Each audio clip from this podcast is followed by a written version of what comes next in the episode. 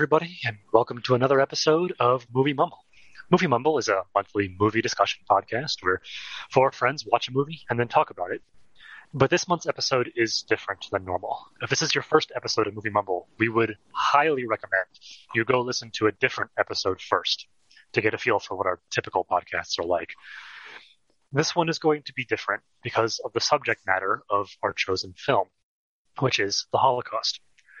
If you find this topic particularly difficult or upsetting, please feel free to skip this episode. Don't worry about it. In light of this extremely important topic, I have something I want to say before we begin the episode. A preface. As mentioned, our chosen film this month is a Holocaust film, so much of our discussion will undoubtedly be about the Holocaust. But the podcast is still a casual, a conversational one. This is not a historical examination. Uh, we're going to let the topic change and flow. We might move from talking about the Holocaust to about Holocaust films to the film industry to, to anything else. I don't know where it's going to go. Um, when we move to lighter topics, we may end up making jokes or talking lightheartedly, but this is not an attempt to make light of the Holocaust or minimize its lasting impact or the suffering of millions. It's just four friends having a conversation, letting it go where it may. As in the regular episodes, I'll try to steer the topic towards the main film for a while, and after a certain point, just start letting things flow, uh, just like the normal episodes. So I don't know where things are going to go, but again, nothing we do is out of an intent to make light of the topic. We may even choose to change the subject on purpose just to take a break from our main subject. Very importantly, none of us are experts. We're just four friends sitting here discussing history. Okay, we'll share our opinions, we'll share facts we've learned, we'll ask questions, but we are not historians. We are not Holocaust experts. If you want to learn more about this, we encourage you to do so with reputable expert sources like the U.S. Holocaust Memorial Museum, the Jewish Virtual Library Project, or by viewing actual photographs and documents at the U.S. National Archives. We'll have links to these resources on the episode webpage on nerdsthatgeek.com. Lastly, the entire cast of Movie Mumble and the entire staff at nerdsthatgeek.com absolutely does not condone Holocaust denial of any kind at all. We'll touch on this subject a little bit more later in the episode, but for now, I think I've talked quite enough. I'm here tonight with my three good friends, Joel Lewis. Hello. Tim Gerard. Hello. And Zeke Perez. Hi. Gentlemen, thank you for joining me. Thank you for agreeing to discuss this. I know this is much more serious than our normal episodes. Yeah. So this this month, Scott was our selector, and I don't think we've we've heard the name of the film we're discussing today yet. He chose Night and Fog, a harrowing documentary about the Holocaust. Yeah, Scott. Uh, okay, yeah, sorry. Li- no, it's fine. I know, I know you talked a lot. Wall, but no, you're good. I, I, mean, I'll, yeah, it's, it's it is a documentary, um, and it's it's only about what 35 minutes, 35, 39 minutes. It's 33. very short. 33. Thank you. And it's about the Holocaust, but also it was made in 1955. it's it's very early on in the history of the Holocaust on the film screen, and I know I've mentioned before that I took an entire class about Holocaust represented through film throughout history, and this was the film we started with, which is I, I always meant to bring a film from that class to the podcast, but that's why I chose this one. It was our starting point for the class. and I felt it would be a good starting point here, and it's exactly what it sounds like. It's footage from what was the present day, 1955, of the the ruins of the camps and facilities, intercut with actual video footage and photography from the Holocaust. And a narrator in French and some English subtitles. And that's it. It's just it's just information. There's nothing else to it. You know, this is not a a band of brothers type production. This is entirely informational. And uh, pretty seriously affecting. It doesn't really pull any punches. There's no no effort made to sort of I don't know the term right to clean up or make PG what's in there. There was just a touch of censorship in the original release, which we'll talk about later. But um, you know everything you can't put on your TV program these days, or the History Channel won't show these days, I guess. You know, it's it's all here, right? It's very vivid, very uh, no punches pulled. So the first thing I want to do actually is ask all of you for first impressions. I know we're kind of rushing into it, but I really, I really want to know because this is probably the shortest film we'll ever watch, uh, but might leave one of the biggest impacts. Who would like to start? I, I could go first. I'll And- um, if this taught you anything new, or just if you want to talk about your your previous study of the topic anywhere, you know, where where were you starting from before you watched the film, and then first impression? Yeah, thank you.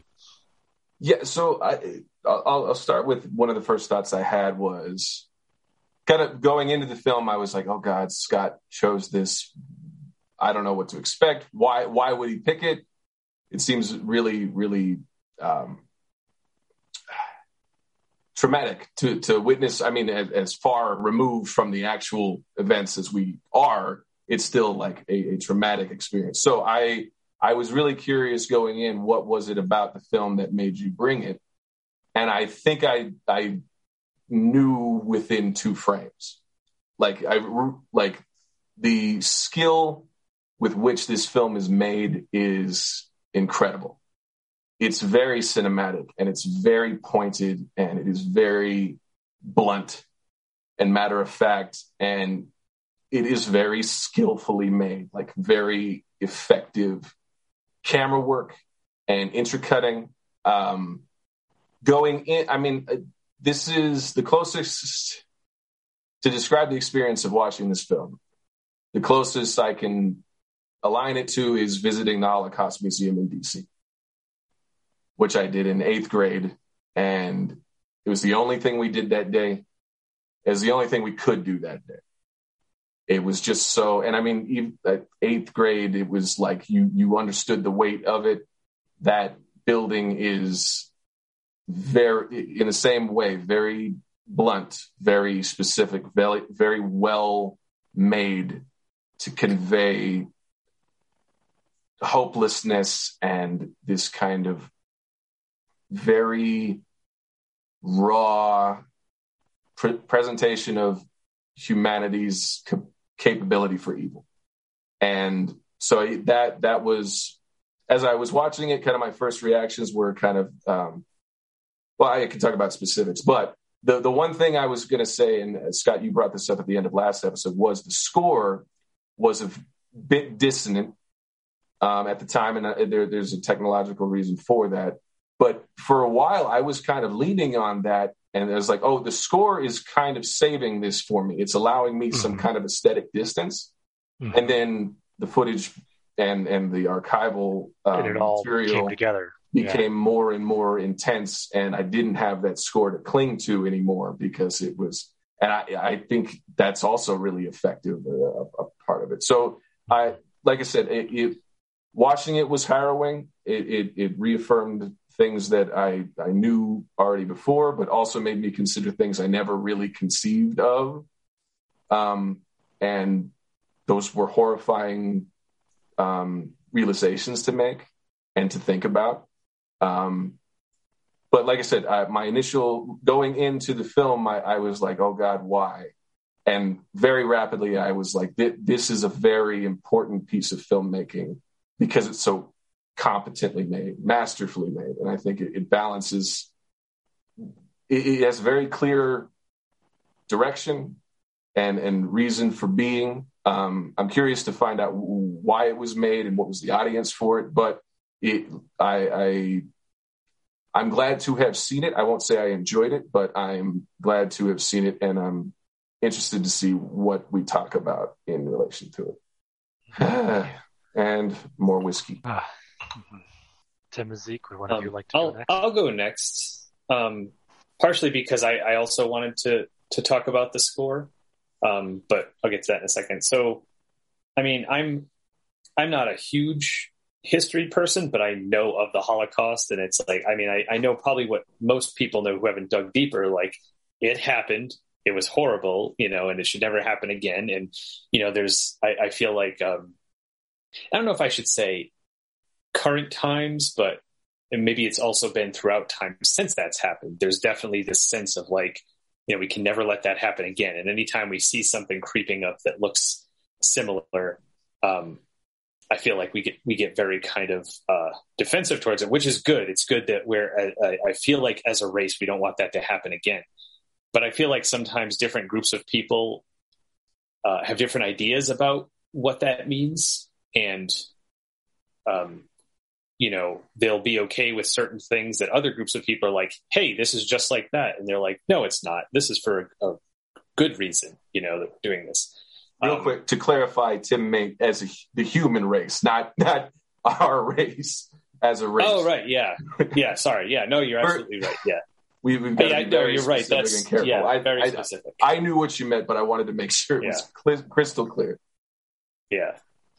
Uh, yeah. So as the the human race, um, you know, Oh, oh and maybe that's part of it too. Is that maybe it isn't even the whole human race because you know, like like you mentioned earlier, Scott, there are people who are deniers, and we'll get into that. So it's like obviously this didn't reach everybody. Um, anyway, I think I think uh, the main thing with me is it was just very visceral. It was hard to really think about stuff, and it was it was more just kind of like you know the. I, I guess part of it is I didn't really learn anything new. Like I was aware of all of this, and it wasn't that. Um, you know, I had some sort of glossed over version of it. Um, but it's like, you know, you kind of know of it. And I don't, yeah, I don't know that I ever went to the Holocaust Museum as a kid. Like I've been to DC and I don't know that I've ever been there. Um, I mean, I mustn't have. I feel like if I would have, it would have stuck with me. Um, so I guess for lack of a better term, my, my knowledge before this was very academic, you know, just like, yes, I learned about this in school. I know that it happens. I know it's horrible. I'm not thinking less of it, but there was never yeah, never really that visceral connection.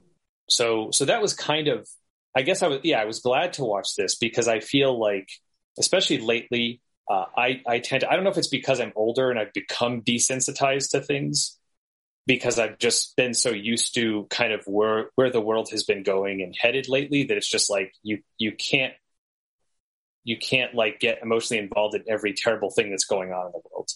And I think I've been like that for too long. So I was kind of like, yes, this will kind of, you know, give me the like the kick in the chest I need to kind of feel like like remember how shitty the world is, you know, instead of like I'm just gonna kind of look straight ahead and not really I mean I'm I'm definitely aware of what's going on around me, but like I said, I haven't I haven't stopped to feel what's going on around me as a as a survival phrase. Instinct. Stop to feel is such a great phrase.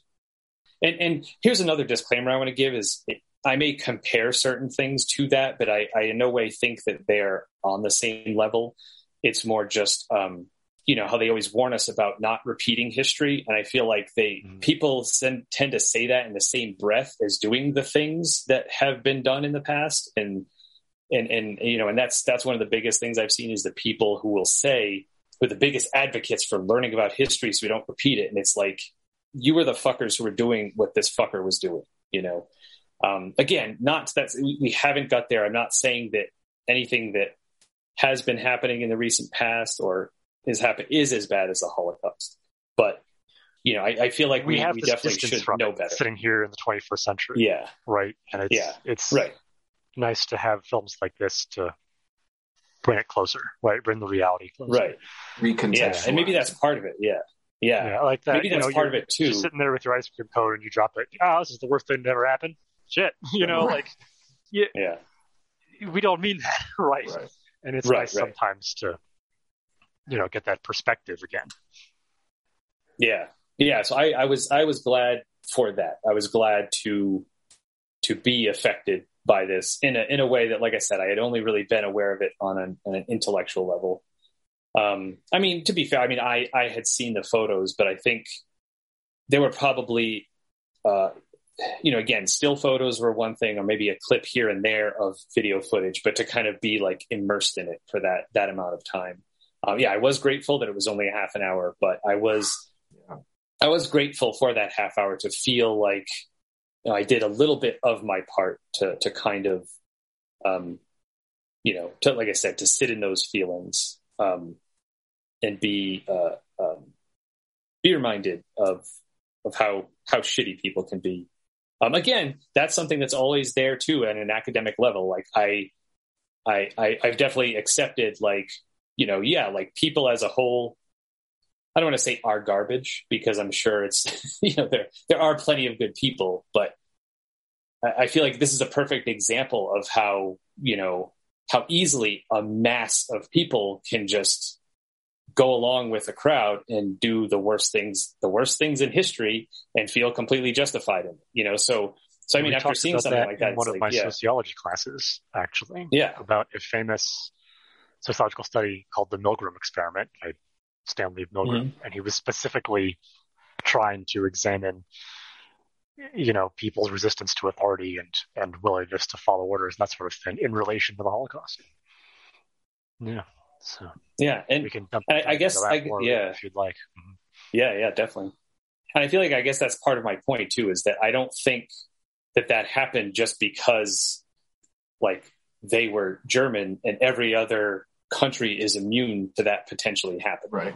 I think the fact that that could happen everywhere is a sign of how shitty people are as as a whole. You know, I think, and I think that's I think that's um, one of the scariest things to me is I feel like there are, uh, however you want to classify it, countries, religions, um, races, whatever that think they're immune to that, and that nothing they could ever do would ever be that because they are the good people. Um, and I think that that doesn't make them better. That makes them worse because I feel like they'd be more susceptible to that because they couldn't possibly do something like that.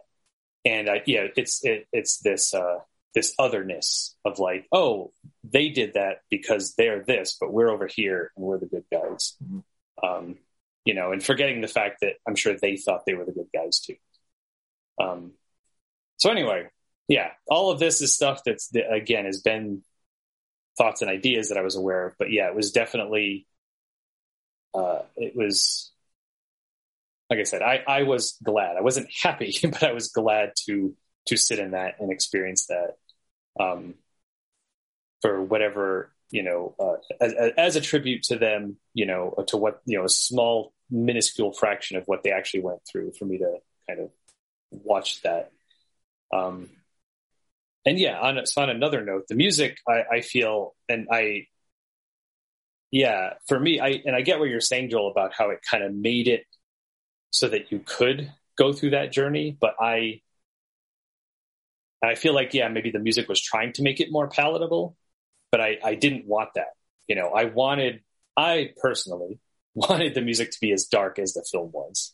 There's a I moment when the to- first shot of a train arriving at Auschwitz happens where the music is purposefully mm-hmm. disrupted to take away the the comfort blanket. Yeah, But Yeah, Tim. I the, the whole time as well. the whole time Yeah. watching, I was so thankful that it wasn't played to silence. Because this, Yeah. this film to silence would have like a, the honestly, I think the only reason I got through it was because I had the security blanket of the, the score in the the moments yeah. there. Like it, it yeah, it And yeah, and yeah, that idea had occurred to me that yeah, that it did it did help to lighten the film. But I I mean I yeah, I kind of I you know, again, me personally, I found it distracting a lot of the time yeah. and and Mhm. you know and and and, and silly sort of at a, at a time when you know we shouldn't be silly. And I think there were times where it did take a darker turn. And I was like, okay, is maybe that the idea that to make this moment more effective, where the music actually does line up and takes you to that place, as opposed to yeah, being a security blanket kind of all along.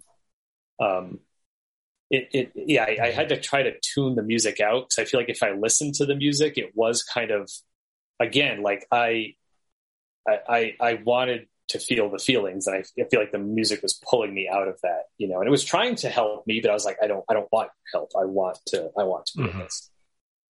Thank you, Tim. Zeke, what did you think? Uh, yeah, I think. I mean, I think I'll keep rolling on the score piece and talk about that first, um, because similarly, I think I was expecting this to be silent. I, I don't know that I was expecting a score, and so I think, you know, within the first few beats of the movie, it, it definitely took me out of it. Um, so it's it's been interesting to hear you all talk about that, and um, you know, that music as a as a security blanket. Um, because I had the same thought, Tim. I, you know, it started and I was like, well, that's kind of a more upbeat, more silly music than I would have expected. And Joel, I think you mentioned, you know, maybe some technological or um, some sound reasons for that. And I was wondering that too. I mean, because that's kind of a sound that I do associate with that era, I guess, in filmmaking and in, in TV and, and movies, just kind of that type of sound and score. So I guess for the time period that it, it was made, made sense, but for the subject matter, it didn't. And I think that was pretty shocking to me. I like, again, I just thought it would be silent. So that was, that was kind of a very first, first impression because as soon as the music started playing, I was like, well, you know, I don't know. It just kind of jarred me a little bit. Um, I mean, but I think overall, the other thing that jarred me was just it's a devast- devastating feeling to watch this. Um, I think we've touched on this too, but in the comfort of your own home, right? And the ability to press pause and the ability to have a drink next to me or have food next to me while I watch it and kind of feeling guilty for doing that, right? I was eating and drinking while I was watching it. And, um, you know, as you see images of people starved to death and, and kind of just thinking about the comfort that I have and the luxuries that I have. And it's almost hard to believe that this is the same world, right? That we, that alone, right? This is the same world that we could live in, in the same universe or the same, um, I don't know, as, as something like this. Uh, and then to think about the timing and, and Scott, you mentioned, right? This was just 10 years after those camps closed. So the the filmmaking was even closer to it, but still distant. So to watch this in, in 2021 and think that we exist on the same planet, that that that these atrocities happened on it, kind of, uh, I think it hurts to watch. I think is the, is the only way to say that. Um, and I we got into the, uh, you know, things happening currently, and I think there's obviously still this association we do too as humans. Um, just thinking the other day, I was in my office at work and heard some noise outside and was looking down at the street, and there was a big protest going down um, Lincoln, and was reading the signs and looking at the flags and trying to figure out what it was about, and ended up looking up on Twitter.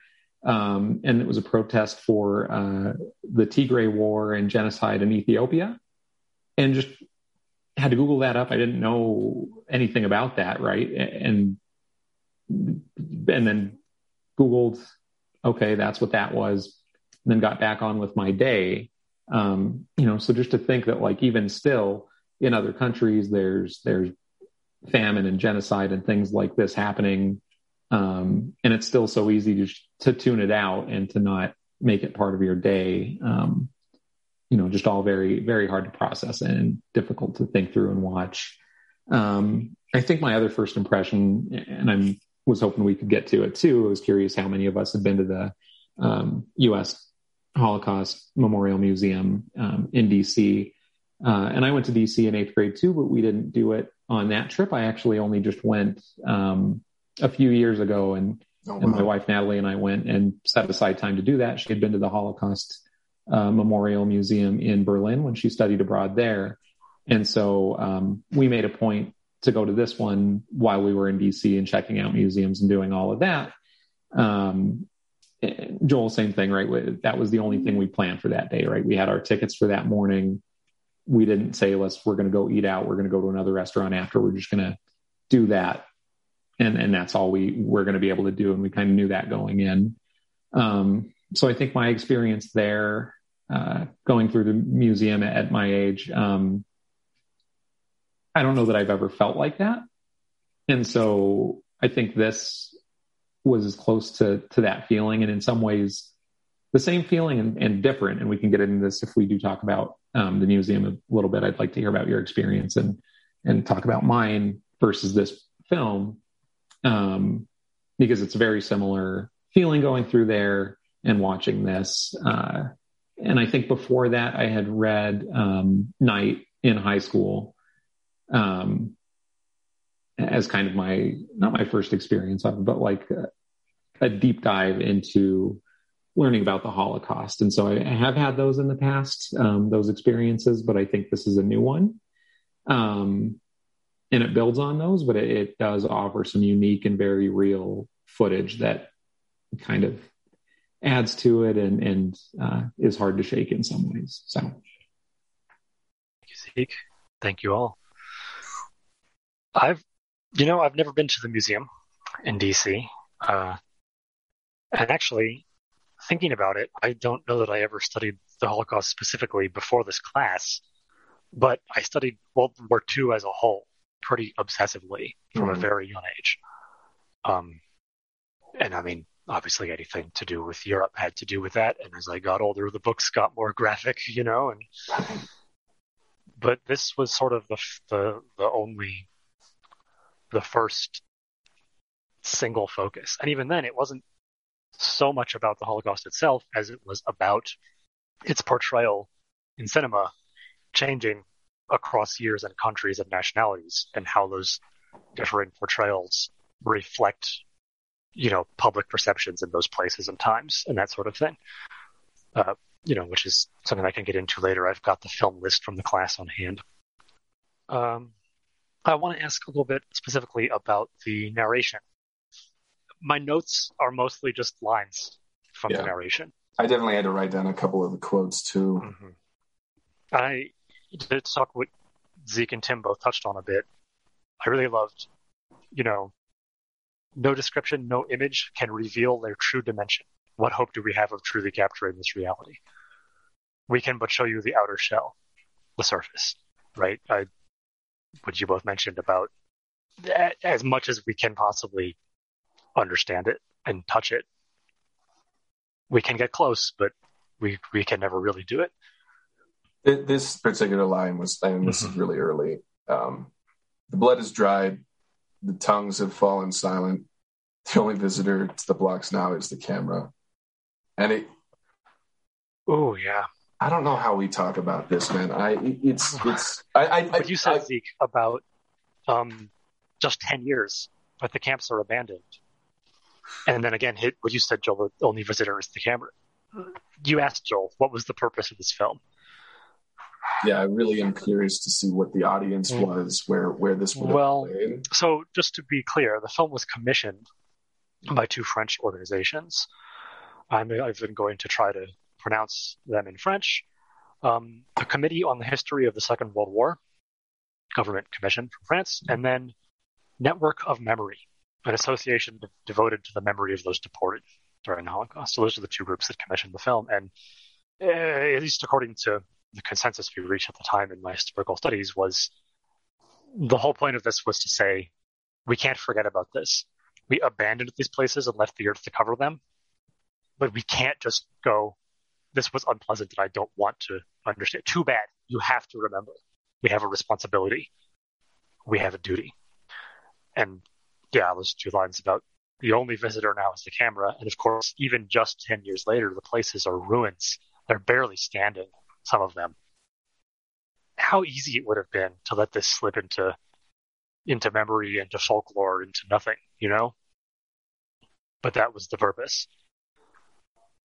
Was that we can't forget. Um, I'll talk a little bit more about this film and some specifics, and then I actually would love to broaden it a bit toward, um, if none of you have anything else more particular you want to touch on, to talk about the class I took and about the changing portrayals through history, because then we could talk about other films, some of which you might have seen, some of which I can recommend, some of which you might want to never see after this. You know, you might just go, nah, I'm good, um, which is fine. But uh, I did have like, yeah, you, are you going into content or kind of framing? Because I, uh, both, both really. Okay. Because where do you want to go?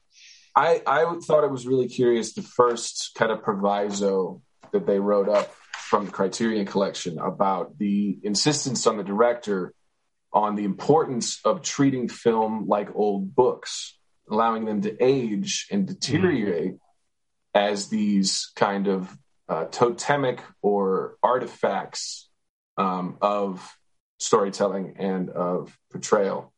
And I, I was really kind of, it, it, I really was intrigued by that concept. I was like, oh, it, I, I see that, but I'm also like, just give me as clear a picture as possible. And then I really was starting to think about it, like in the quality of an old book, is like the creases and the cracks show the journey of the artifact as much as the the story and what's what's endured. And I thought it was really interesting. And then we proceeded to watch it, and one of my first thoughts was like, no need to restore this thing. Yeah. Because it it's, it's uh, clarity it's enough. Yeah. It, it it's it's outstanding cinematography and the contrast between the the mediums of um, the image and the different sources of the camera work were it was important that they maintained their original character and i thought that was really fascinating as as a um, a stance to take as a director because i've heard a lot of directors talk about film and i i had never heard that quite. It's always like oh it's such a shame that our our best most complete copy of metropolis was degraded and dirty and it was a bad copy that instead of just it just copied dirt lines from the the the, the one that they copied it from. And so the kind of like integrity of film and wanting to have as clear a picture as possible was always the kind of the line I was looking at. So it, just from a, a, an archival and a um, uh, restoration standpoint, I thought it was a really interesting way to start the film and also temper the film with this is kind of the the kind of vision of the director for it and his stance on the artifact of film, which I think is really fascinating. I didn't know if anybody else had any thoughts on that. There's a lot in here. I'll, I'll add a few notes from my studies, right? Um, they mentioned the kapos, who were inmates of the camps, but were also more or less actively collaborating. Mm-hmm. I think that's communicated pretty well, but I wanted to just sort of lay out that specific definition. Um, something they don't necessarily touch on is that most of the camps were not death camps. They were labor camps or other things. So they weren't the point of the camps wasn't to kill; it was to they weren't going to care very much, obviously, if people died, but it was to to get work out of them or what have you, right? Um, what is something that sometimes comes up in Holocaust denial is how come of all of these camps there aren't any gas chambers at 90% of them? Well, it's because that wasn't the point. And this film focuses a lot on the labor, on fascism's desire to take these people and put them to a specific use at the cost of their humanity, right? Which is, is I think a pretty good focus. It's, it's pretty realistic. Um, we talked in some of my classes about the the killings at first were much less centralized, just done all over the place by specific killing groups that eventually got gas vans. It was a whole process. These camps are the, as weird as it is to say, the the pinnacle of of most efficient processing of people. Um, which is ah, that is I hate that coming out of my mouth. Um, but they cover that a little bit in the film at the beginning with their sardonic dark humor of the the way the camps are built you know government contractors like football stadium and then that, styles right that struck so strong with me because i never really thought about it as yeah. this was a government contract and i i work in finance and i like i set up vendors we see invoices come through for building and painting and all that so i was just thinking of from a paperwork perspective, how many eyes went over those contracts? How like the the amount of bureaucratic red tape that stood in the way of these things being created, just from like pouring the foundation. The amount of complicity is baffling, and I it, it, that that was something I never really thought. For some reason in my head, I don't know, like maybe it was the way it was presented in, in high school when we and that's the thing like i felt like every year when we had american history it was like revolution civil war oh we ran out of time and like we had to like piece together shit about world war ii or we watched a documentary when somebody was out like i don't feel like i, I got the gist like I, I i i watched certain things and and we made a point to go to the museum while we were in uh, DC, and like that. That was really kind of a solidific. Uh, before that, I I knew what the Holocaust was. I had seen photos. We had covered it to a certain extent, but it was never really that clear in my head. And this knowing it's real and knowing it's real, right, are two different things. Yeah, and and again, the the idea in my head, I was just like, one night there weren't camps, and the next night there were.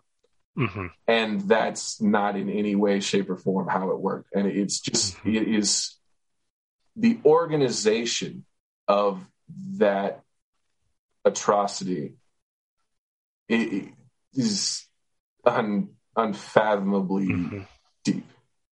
Um, yeah, I had written that quote down too as one to bring up um, because of the sterileness, right, and the distance of it, uh, of needing a bid and and people to think through the planning of of these camps. Um, and then even the next scene, right, when it talks about the different architectural styles of yeah. camps, and you have wow. the Japanese style buildings and the um, you know buildings that was the dark humor everything. I meant before. Mm-hmm. Yeah, mm-hmm. it's almost it's, it's, not funny, but it's almost yeah.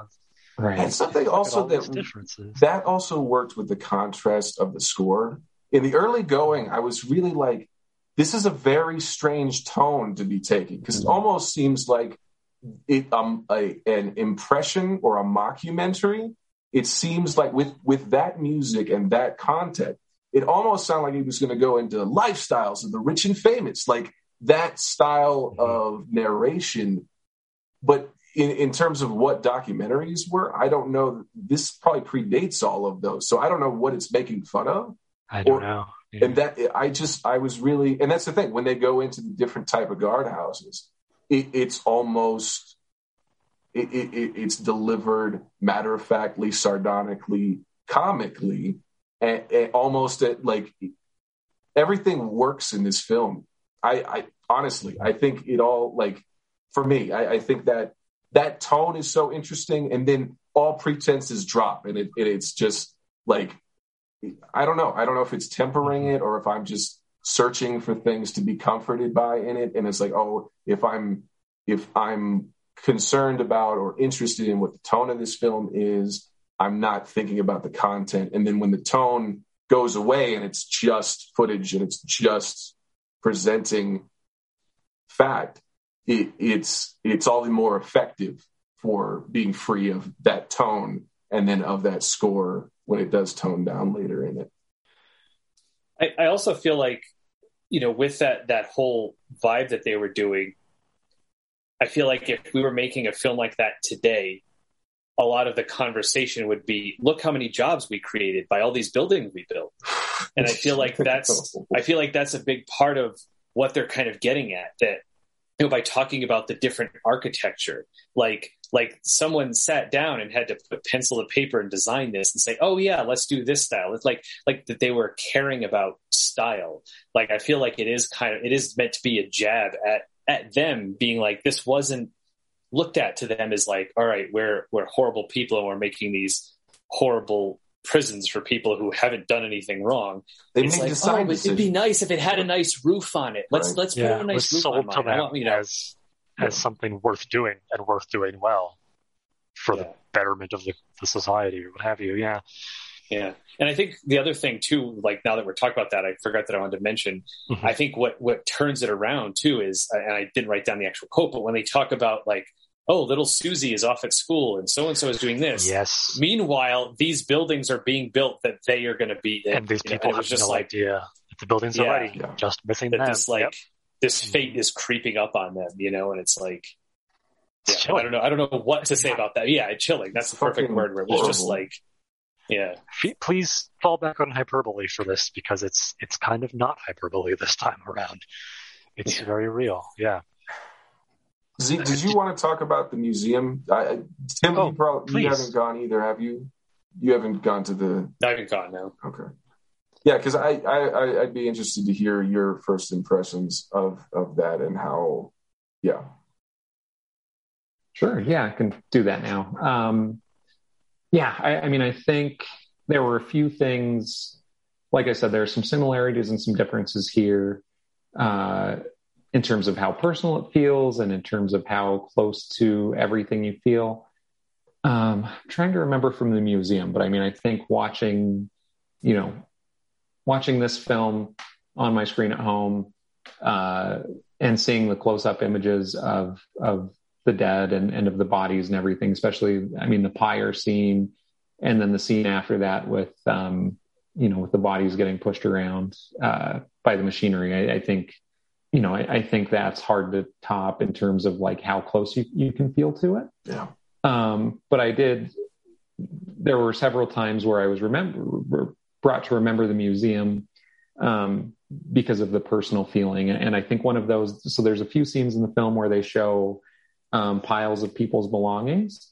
And so the museum in DC has on loan from Poland a pile of like thousands of shoes that belong to to the victims. And um, you go in the room and it smells like rubber and like shoes, and that smell sticks with you. And looking at the shoes sticks with you because you can see you know shoes that belong to all different ages and and um, types of people right and, and um, shoes that that don't look that they like they belong in a camp or like as you would imagine it right? Like there's a lot of women's dress shoes and um, men's everyday shoes not like they're not all uniform camp shoes right? Or things that you would imagine like at a prison where everybody gets the same thing like they're all different because the people that wore them there didn't think that that's you know what their fate was going to be right so so that was pretty jarring and, and, kind of ran parallel to the film just the, the belongings and um, the things that these people left behind and, and, being able to walk into a room and see these physical things that belong to people um, does help you or does make you feel that connection even more. Um, i think another few examples from the museum and joel jump into if you remember some. Um, but when you first walk in, they give you a, or when you get your ticket and you go in, um, they give you a card with an, a person's name and story and background on it, um, one of the victims. And so you read about them first and you go in and you experience it.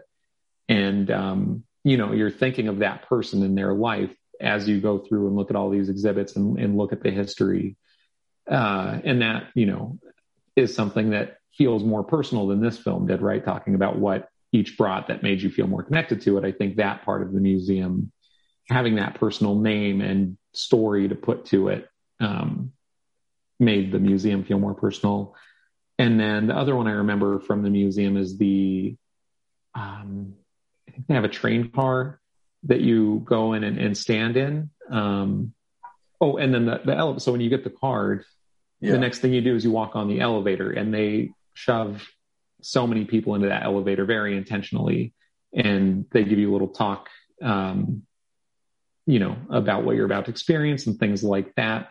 And just being in close quarters in such a tight space, both in the elevator and in that train car that they have there, um, you know, again, are just things that, I mean, put you in that time and place in some ways.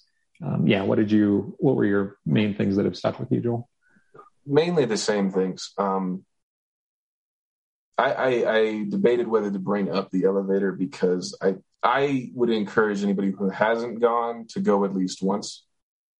Um, there are certain things that about it that are you can't really feel anywhere else. This film is close, but it's it's there. There is still a distance. Um, when we got in the elevator, I noticed before they said anything that it was painted and it was meant to look like a gas chamber. And I realized that in the like kind of oh no moment of the elevator shutting. And that that set the tone for the whole experience. So it, it was very like almost instantly numb. Like I mean, eighth grade, like it, it's, I feel like sometimes we were shown these things or we read things that are really impactful and traumatic and stuff that we need more, more of our synapses to come together to deal with, to be able to process, to actually know what we're feeling about. Um, I'm glad that I got to see it, but I now feel like I won't ever see it again. And I almost would have liked to see it as more experienced um, and more I don't I don't know, but I it, it didn't lessen the impact any.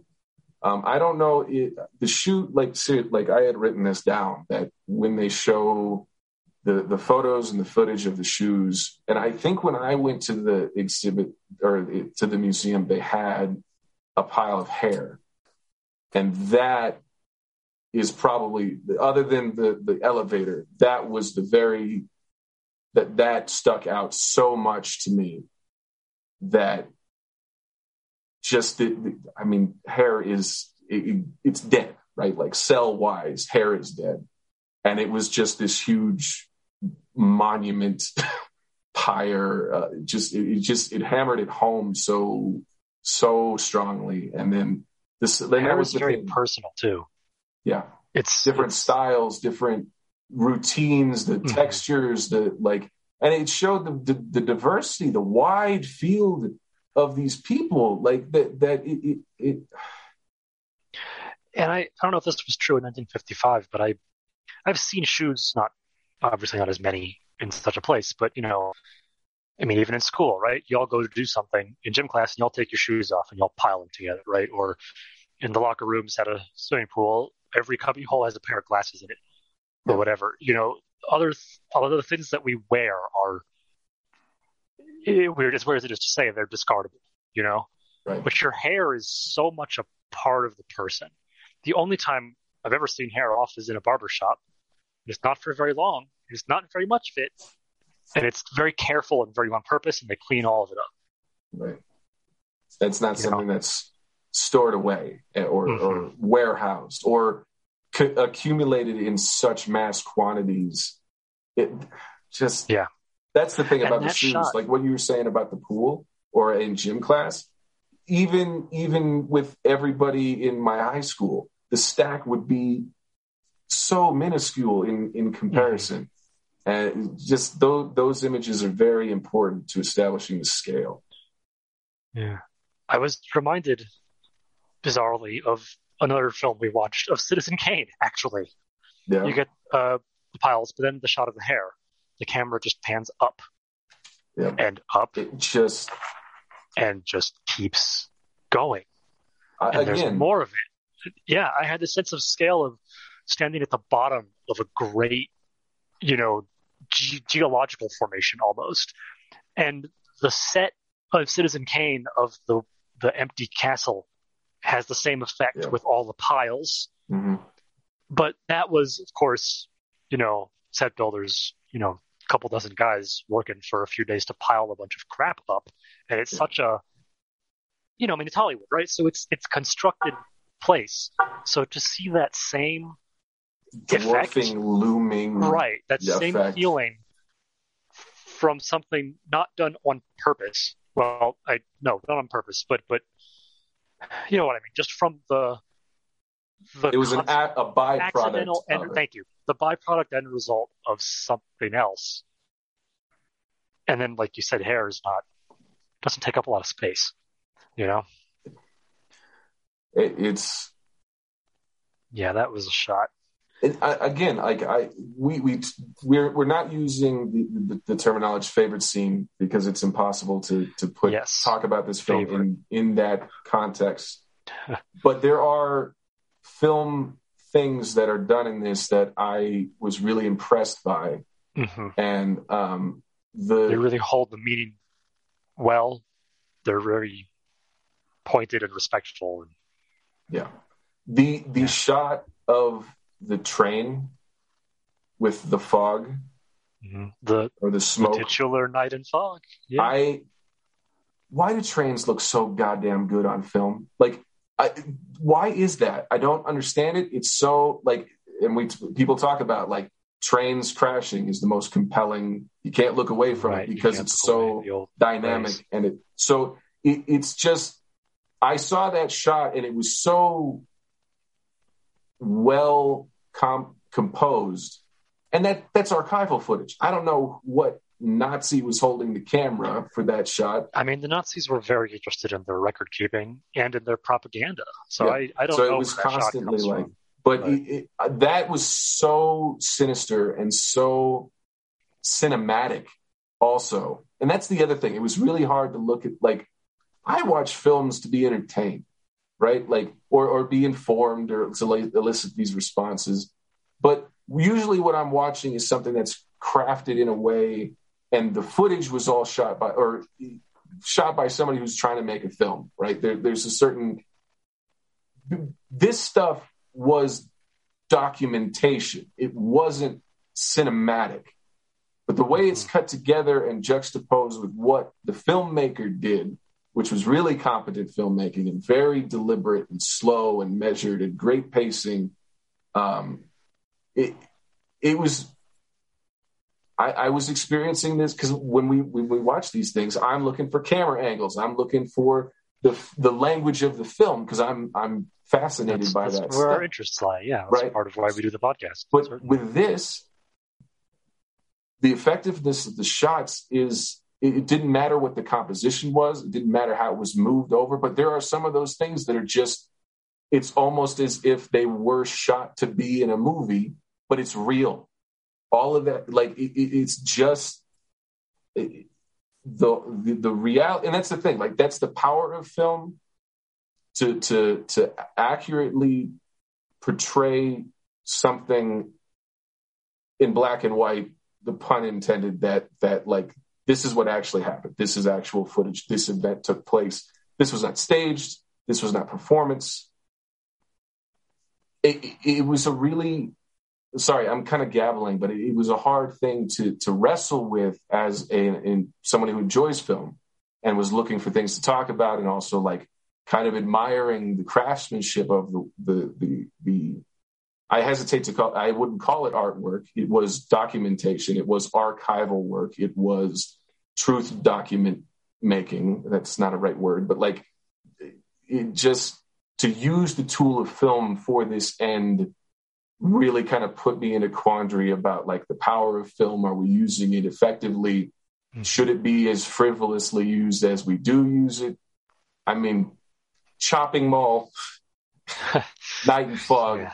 I mean, I like it, it, it, it just made me mm-hmm. kind of more introspective about my kind of wild consumption of this form and kind of the, the, the significance of it, the power of it. Not that I'm going to stop watching anything schlocky or anything, but it just it it really sure. went a lot of way. I mean, it was in the context of me watching it. I mean, we're in the middle of October right now. I'm doing 31 days of horror.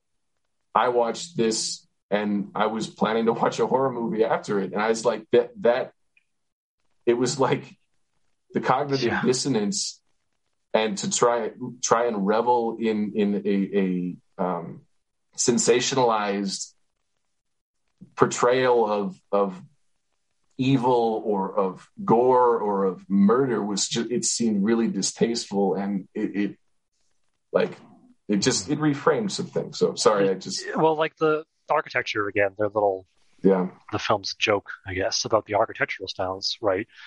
There are undoubtedly the people who designed those buildings put thought and care into them up to a point. So it's you know our our preferred medium is film, so it's upsetting, not putting to see that thought and care yeah. put into such evil acts. I'll pivot a little bit, if that's all right since I see everyone's faces Give it away. getting even more dour. Well, first, just to, to sort of finish up with Night and Fog specifically, they ran into a little bit of, um, I guess I'll say censorship trouble with the, let me see, who was it specifically? Um, it's it just says French censors, right? Well, well, yeah, it was it was two things. Um, it was the bodies being bulldozed into mass graves at the end. They wanted that cut. Some of them, some of the censors, and then there's one one shot, which is a uh, I think it's just a transit camp, but the the guard is actually French. They're part of the Vichy government, the puppet state that the Germans set up, and there's a distinctive hat, you know, that the the French guards wore, um, and they wanted that shot out because the government, you know, didn't exactly want reminders of collaboration right there on the they, screen. They were like, "This, this is not about us." Like that. That was the like, "Oh, we that that's really interesting." And the film remains kind of ambiguous on that front for ninety percent of it. but yeah, they didn't want that specific mention, so they ended up with a compromise where they uh, painted in a fake like support beam for the guard tower he's on that blocks out the guy's hat. of all things, and they were allowed to keep that shot in, and then also keep the mask race. Uh, eventually, they won that fight. Um, and apparently, otherwise, that's that's it. There was no censorship done to the film, no big debates. That's what Wikipedia has. That tallies with my own notes from my class that I have in front of me here. So I think I feel pretty confident in saying that. But again, I'm not a historian. Um, don't go make public policy based on my podcast statements, please, people. Um, so yeah. that's yeah, please. Just a, another concept that this film made me think about that I hadn't, like the contractors and, and, and kind of the construction of the camps, was the discovery of the camps by soldiers and the I mean, we saw the way burial, if you could call it that. There's no, I mean, it, it's so there callous. were just so many. It just the the amount and the the idea that so I mean, soldiers coming at like tail end of World War II, seeing what they saw and experiencing what they experienced, to then have to to to care for the dead in in just a, it, there's no there was no way to do it, it, it, reverently. There was no way to do it efficiently without continue to spread disease or or like it, just right new dangers certainly. The huge the huge colossal nature of that task and the psychological impact of i mean they show like soldiers going in carrying bodies out. Mm-hmm. Like I just, I mean, war is hell without that. Yeah. And it just like I I can't. That that was something I didn't really. I'm really glad you brought that up specifically because we have a great, uh, I guess I'll call it Hollywood counterpart, you know, A and B comparison of episode nine of Band of Brothers. Hmm. When they discover a camp, which I think was a labor camp in that case. And it's you know, it's done well. It's done respectfully. It's horrifying. It's less horrifying than this, I would say. But you know, it's it's Hollywood. Right? It's actors, so it was staged for dramatic effect. Um, I just like that we have that comparison. You know, in Band of Brothers, we're focused on a few of the soldiers from the company. They, they pick a few each episode to focus on. They frame it with the the uh, mass German surrender that the soldiers walk by. So one of the characters was focused on for the episode looks at a huge number of surrendered soldiers and just as uh, the actual line is, "Why did you bring us all the way here? Like what?" What the hell? If they were just going to surrender, what was the point? You know, because the film wants to specifically set up that the point is the Holocaust, right? So then they find the camps later and revisit that soldier later. But it's it's neat to have these two polar opposite portrayals, right? One you know, real. Obviously, the Band of Brothers stuff is is based on what actually happened, right? But it's semi fictional, right? It's right.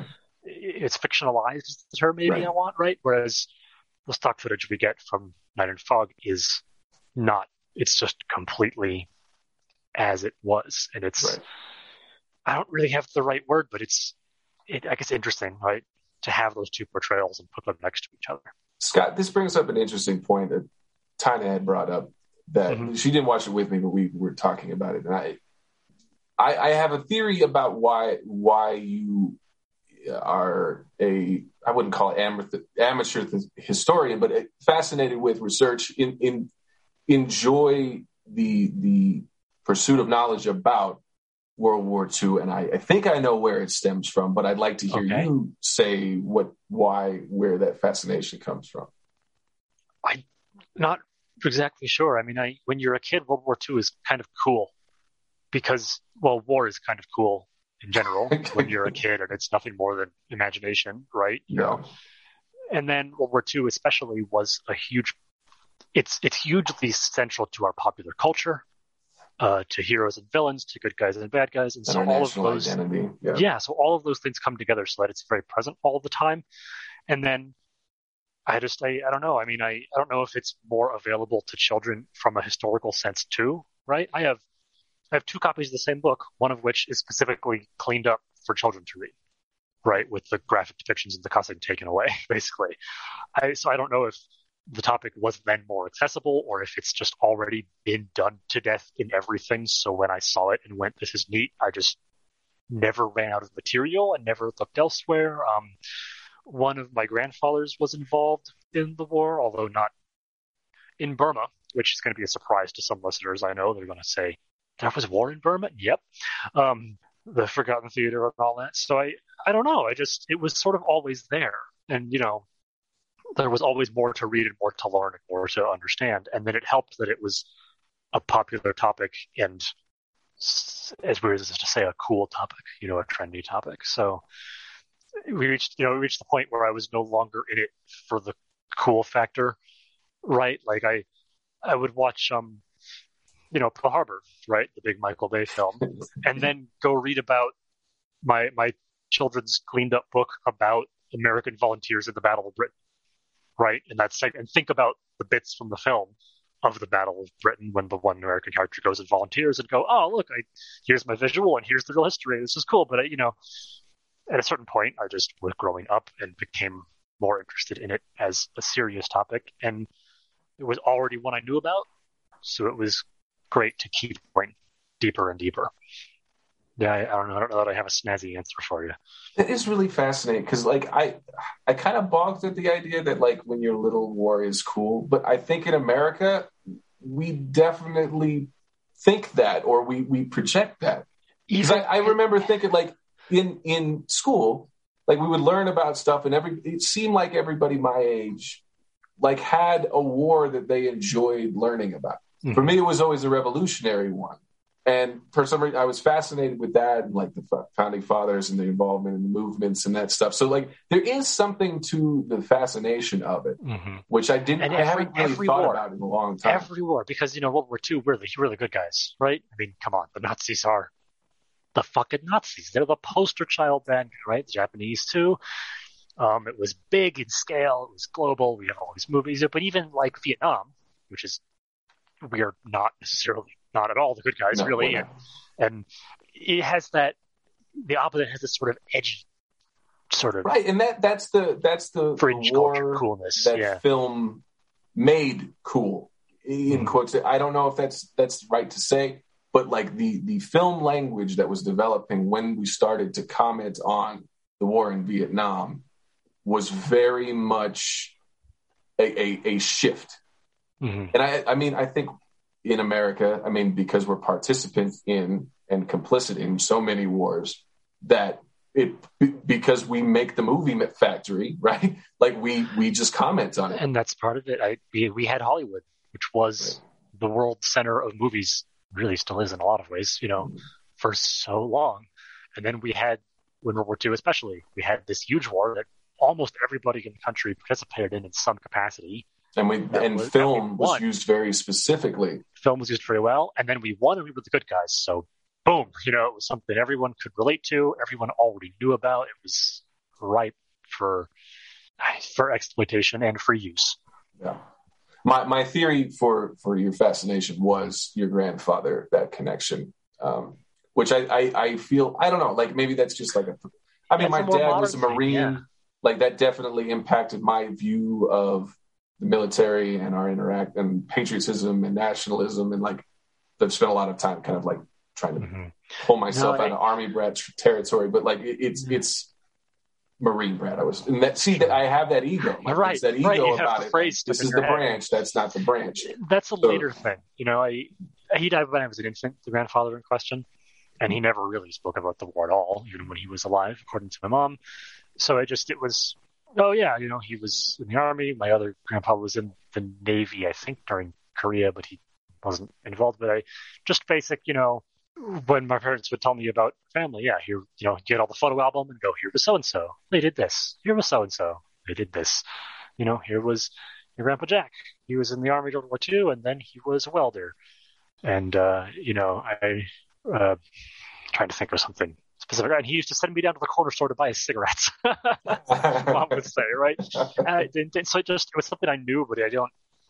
Uh, maybe I maybe that was the first thing was I thought, ooh, I want to learn about his war, but again, I I knew barely anything, and I didn't even start learning about Burma, where he fought, until this year. I got a book about it. That just fell by the wayside because you know the focus is elsewhere. Gotcha. I, I don't know. Like, I don't know if it's just I grew up without one of my grandfathers, and then I had like a connection with the one, but who just recently passed. But like, there I, I would always like I don't know if I'm just projecting. It's like when I would find out anything about my grandfather, even though I like he was abusive and an alcoholic, and uh, but like my he, he was super charismatic. Like, there's this mysterious nature about like how my dad talks about him, and like the, the kind of the mystique of the man and not ever having really met like he died when I was in my infancy. So he met me, but I didn't process him. But like he was in the Teamsters, he drove truck, he met Jimmy Hoffa's right hand man. Like he, he, was a big or like I, I have his Teamster wow. jacket still. So like I when, when you had told me that I I guess I projected onto you like my fascination with my grandfather and like that. But that's not unreasonable because yeah. for the past several years I've been I've been that way with mine, so I see where you were coming from. Um, Sorry, this has become the Joel and Scott show. Do no. we need to throw it out? Zeke, Tim, do you have anything to add, um, or, or, things that you guys took notes on? Or Actually, anything? yeah. What about your understanding of the Holocaust as it fits into the war, and what about your experiences with the war growing up? You know, we, Joel and I said it's such a cultural touchstone in this country. What is your experience with it? Um, one of my grandfathers was also in World War II, um, so that was kind of probably the main personal connection. But also, yeah, he didn't he didn't talk about it much. Um, I mean, you know, probably mostly because we were kids, you know, and I feel like as as we got older, I think there was a while ago my mother had made a video where they you know they were basically interviewing my grandfather about the war and kind of letting him talk about stuff to have for posterity. Um, which I now that I think of it, I should have watched that in preparation for this, but it totally slipped my mind. But um, yeah, and it was you know it was something I think uh, like a while ago he had gotten in our town he had gotten an award for being like you know one of the the remaining vets from World War II, you know, and it was this big ceremony and it was great. And, you know, he was very proud of it. Um, and I heard.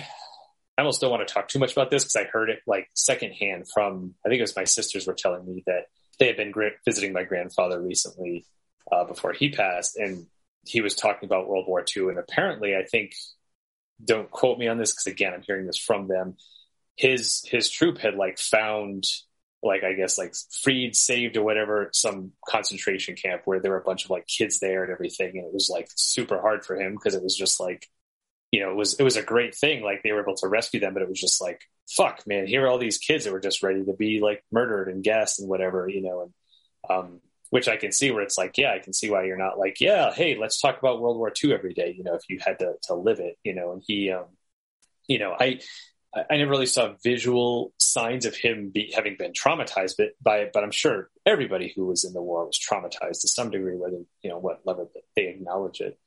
Um, so that was kind of, you know, it on, on a personal level for me is, yeah, kind of just knowing that he had been in World War II and, you know, and it's like, I feel like that was the war, if you were going to be in a war, to be an American soldier in World, World War II, like, yes, you were definitely the hero. You know, it's not like Vietnam, like you said, where it's like, and even though, yeah, it's unfair to kind of call the soldiers who were drafted into Vietnam, be like, oh, fuck you, you shouldn't be, you know, I know that was one of the issues is that there was a lot of hate thrown towards the soldiers. And it's sure. like, hey, I got drafted. Sure. The, I didn't the want reality is much more complicated, but yeah, yeah. in World War um, II, at but, least, yeah, there's, there's really no ambiguity about, yeah, right. It's like you were a hero. You were, yeah.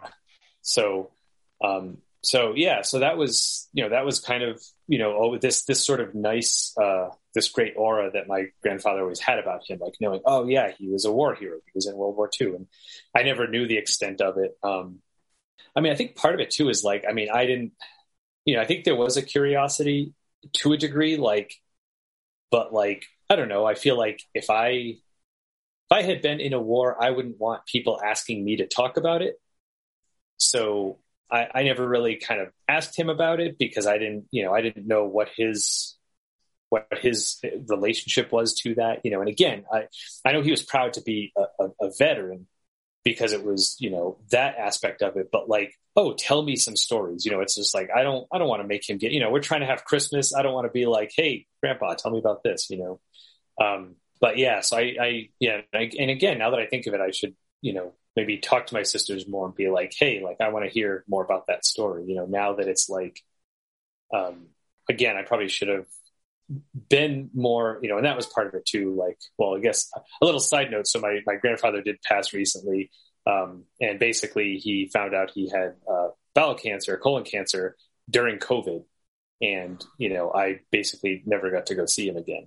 Um, and uh, but I did try to talk to him as much as I could, like once a week. But again, like I'm not going to bring that up. It's like, oh, while you're, you know, while you have, you know, colon cancer, why don't you tell me about the war? You know, so I don't know. Part of me is like, I, I should have asked him about it while I had the chance, but part of me is like, I, I don't, I don't know. It wasn't like a need for me to kind of be like, oh, open up about this thing that you did, you know. And again, like I said, I knew he was proud that he had been in the war, and and you know that was great. I was proud of him for that, but um, yeah, you know, there is there is part of me that now kind of like maybe I do want some some details, but it's also like I don't know, I guess not necessary because that wasn't a core part of my relationship to him. You know, like he was just my grandpa, me. You know, and, and no, he also happened to be, uh, you know, World War II. You know, that was kind of an, an afterthought. You know, and um, you know, and and you know, also, you know, you think about things too, where it's just like you know, good thing my grandfather came home from the war. Like he could have died over there, and I, you know, my whole family never would have been here. You know, like, you know, because he was obviously, you know, went there when he was young. I think, you know, um, I, um, I know he was with my grandmother, like when he was there, but I don't know if they had been married yet. And I don't think they, yeah, they probably didn't have. No, they didn't have any kids yet. So I know my mom was born born in like '54. So yeah, so I don't think my aunts and uncles are old enough to have been born like before he went out to war. So yeah, so so, but but he and my grandmother were together while he was away. So you know, it's one of those, uh, you know, that that that getting that sort of side of the, the the soldier, you know, the like, oh man, like the whole like I'll be home for Christmas thing, you know, while he was away at war, and uh, so so yeah, so it's like you know, you and it makes you wonder like how many other entire families don't exist now because you know their what would have been their grandpa died during World War II, and then that's it, done, you know. So yeah, that spiraled kind of wildly, but yeah. That's so that's my that's, right. that's, my personal relationship to World War II, yeah. you know, and and again, like I think it's because I didn't. It wasn't a core part of my relationship with my grandfather. It was just like he was my grandpa, and that's that's why you know I I was close to him, yeah, um, sure. and it was just kind of there. So I never I never dug deeper, you know. But yeah, what about you, Zeke? Yeah, I mean, very similarly to you all, my grandpa was in uh, World War II, and, and so was my, I mean, other great uncles uh, that I didn't met, but then one that I did meet and was pretty close to. Um, my grandpa had passed before I was born, but I was pretty close to my uh, grandma's brother.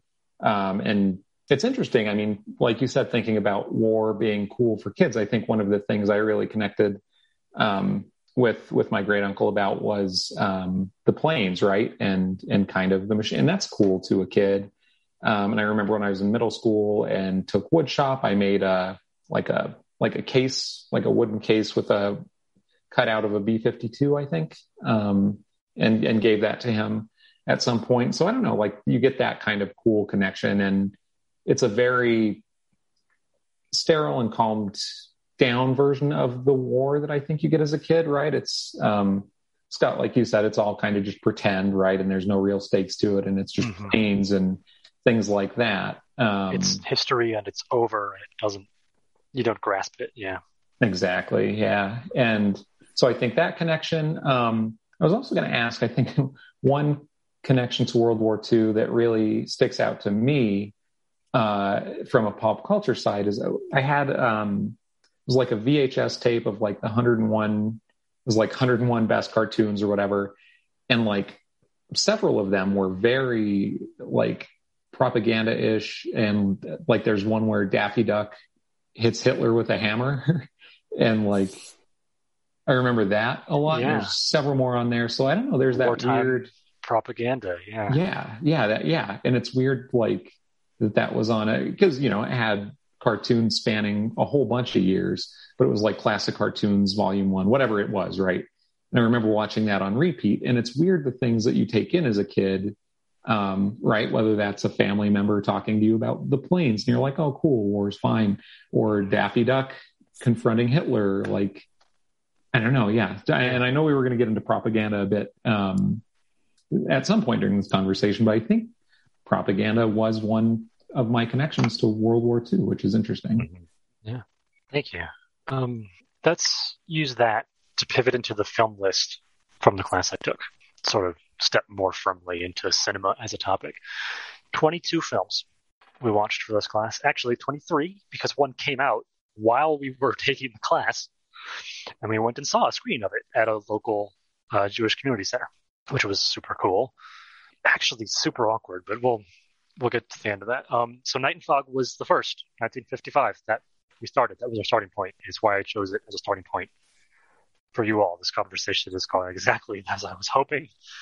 Um, you monster. Especially, I mean, you're welcome. Slash, I'm sorry, but I also, you know, that's sort of the point. Is before we dove into the fiction people had made and the semi-fiction, we wanted to start with what was real, right? Next thing we did was the Diary of Anne Frank, 1959, which actually I think is a filmed version of the play script that was written from the diary, or maybe vice versa. Maybe the play was written second. But I, I didn't know they had done a film. Oh yeah, I we talked about that in middle school. Actually, um, we read took turns reading parts of it out of our textbook. Maybe I do act. Maybe we watched it because now I'm thinking like very specific like characterizations of of the, the people in that book. Now maybe I saw a play of it. So yeah, that right. Didn't so know there was that a film. was next, and it's crazy. also, of course, pretty real. I mean, the diary is, of course, a real thing. Right. But it's just it's so different in tone, you know. then we did Judgment at Nuremberg, a 1960 American film about the Nuremberg trials, which were the big war crimes trials put on after the war, where all of the not surviving Nazi high command and various officers were put on trial. And it's it's a courtroom drama. It is a thousand percent a To Kill a Mockingbird feeling courtroom drama. Um, and again, it's it's not there wasn't anything that struck me as particularly disrespectful. You know, it wasn't. We haven't fallen into schlock yet or anything like that. But um, but just God, what a weird turn that was to suddenly just be, oh yeah, this is a this is a movie. I've seen this sort of thing. But yeah, Twelve Angry Men, Kill a Mockingbird. Oh yeah, it oh it was it was familiar and really off-putting in that regard. I'm just gonna run through some titles next. Stop me if you all have anything about them. Otherwise, I'll circle back. Kapò, The Pawnbroker, Seven Beauties, Garden of the Finzi Continis, Shoah, which we will talk about, Schindler's List, which is the big famous one, right? The Nasty Girl, Life is Beautiful, Jacob the Liar, The Pianist, In Darkness, Amen, The Counterfeiters, The Unknown Soldier, Sophie Scholl, Weapons of the Spirit, Sarah's Key, The Book Thief, and then the new the one that came out when we were studying is apparently called Persona non grata. It's actually a Japanese film. I I just that's the English title. Um, obviously, I'm sure Schindler's List rings some bells. Do any of the others bring up anything for you? Yeah, that's the only Was one. in I've darkness is that is the in darkness is that the the one with Natalie Dormer or is that a different in darkness? Let me take a look. I I don't know. I mean, probably not, but it's worth checking. Um, in Darkness 2018 Blind Musician. Natalie Dormer is that the one with her? Yeah, that is because I that is mean not there was a- the one. I okay because there was a whole thing with her past that I saw it a while ago, so I didn't know if that was sort Uh, of no, what so they different were film. Yeah, this one is into. from Okay. 2011. It's a Polish film. Okay, and in That makes a lot of darkness sense because they're hiding in the sewers. So the whole film is they're down there in the darkness all the time. So these are that was all particularly excellent. all specific to Holocaust portrayals Yes. Gotcha. Yes, that's why we don't have you know Band of Brothers right on here because the Holocaust comes up in that, but it's not about that. It's about the one company, right? Um, And Defiance came after 2011, which is the Daniel Craig film. oh, I forgot about that completely. That was 2008, apparently. Oh, okay. Just not on our list. I guess that was not so much concentrated on. It was a a, A uh, resistance a resistance film and a sure. um, a, a uh, hmm beat the retreat kind of film. Sure. You know, we talked about these films come from all different countries and all different places, and especially with Night and Fog, right? The French were not happy about the potential collaborationist reveal of the the policeman's hat. But a lot of these films do the same thing in their home countries. You know, uh, In Darkness is Polish. I i in all of the occupied territories, there was a lot of collaboration including Poland, France, what is now Ukraine, all, all over, to be clear. There was also a lot of resistance. It was not universal. But we talked about how, depending on the country who made the film, the portrayals of the various nationalities in the film shift dramatically. Well, sometimes dramatically, sometimes not. Uh, you know, Schindler's List was part of a conversation about a trend in the, the direction of the, the the clean, the myth of the clean Wehrmacht. Wehrmacht, the name of the German army at the time. The myth of the clean Wehrmacht being the myth, falsehood that the general army and general population were not involved directly with Nazism. That they were just were fighting our war because Germany's great. Oh, yeah, we had no idea about about what was going on. That that is not true, by the way. A lot of that comes up. It comes up a lot. It comes up in popular culture, and it still comes up an uncomfortable amount in historical study. I think The Unknown Soldier, 2006, was a docu, unless I'm mixing it up with a different film on the list, was a documentary about an exhibit in Germany about the German army's complicit complicity in the Holocaust. Their willing participation, and it was a it was a big deal. There were protests. There was a lot of yeah, people were not happy about it.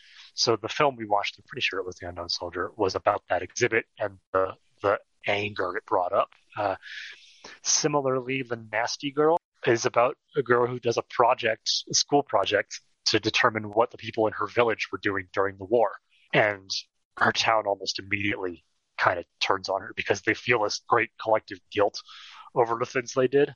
And she's digging up these secrets that they're not talking about. That one sounds good.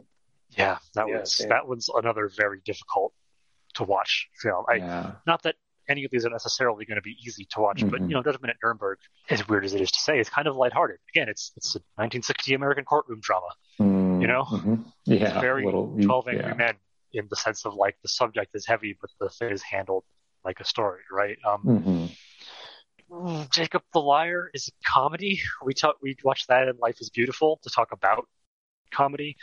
Life is Beautiful being the really good film, Jacob the Liar being not. Uh, has Robin Williams in it actually, and it's it's a remake of a foreign film. I've heard the original is better, but I haven't seen it. I haven't found a way to watch it. You know, we talked about how tastefully or not the subject is handled, right? So there's a lot here. Um, let me go back to my main notes. Yeah, Book Thief. Uh, that rang a bell, um, but more so the the, the novel uh, mm-hmm. than, than yeah. the movie. But yeah, how was how was that one? It's pretty good. I read the book first, thoroughly enjoyed it. The movie's a pretty good adaptation. It's of course they have to cut some stuff out because the film mm. has to be shorter, yeah. but in that regard, it was handled pretty well. Okay, uh, I'll have to yeah, it's it's have it's to give that a read and, and, a watch. Yeah, mm-hmm. Yeah. Um, we that one and the one called Sarah's Key, we were told to watch one or the other. So I mm. watched the Book Thief. So I actually can't tell you about Sarah's Key. I've talked about Life is Beautiful before, the Italian comedy. Mm-hmm. Yeah, some of you. It, um, it's hilarious. It's amazing. It's it's um, it's you know, you will laugh a lot. You will laugh until you cry, and then you will cry until you cry, and then it it and it never stops. It it's this incredible. It, in Leonard Falk, they talked about the societies that formed within the various facilities and the bartering systems and how people would carve dolls and you know give their food to each other.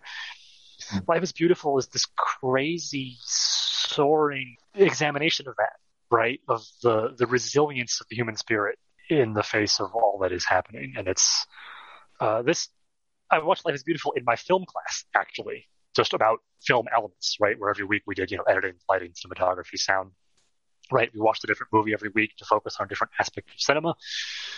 And Her Life is Beautiful, I think we were talking editing, question mark.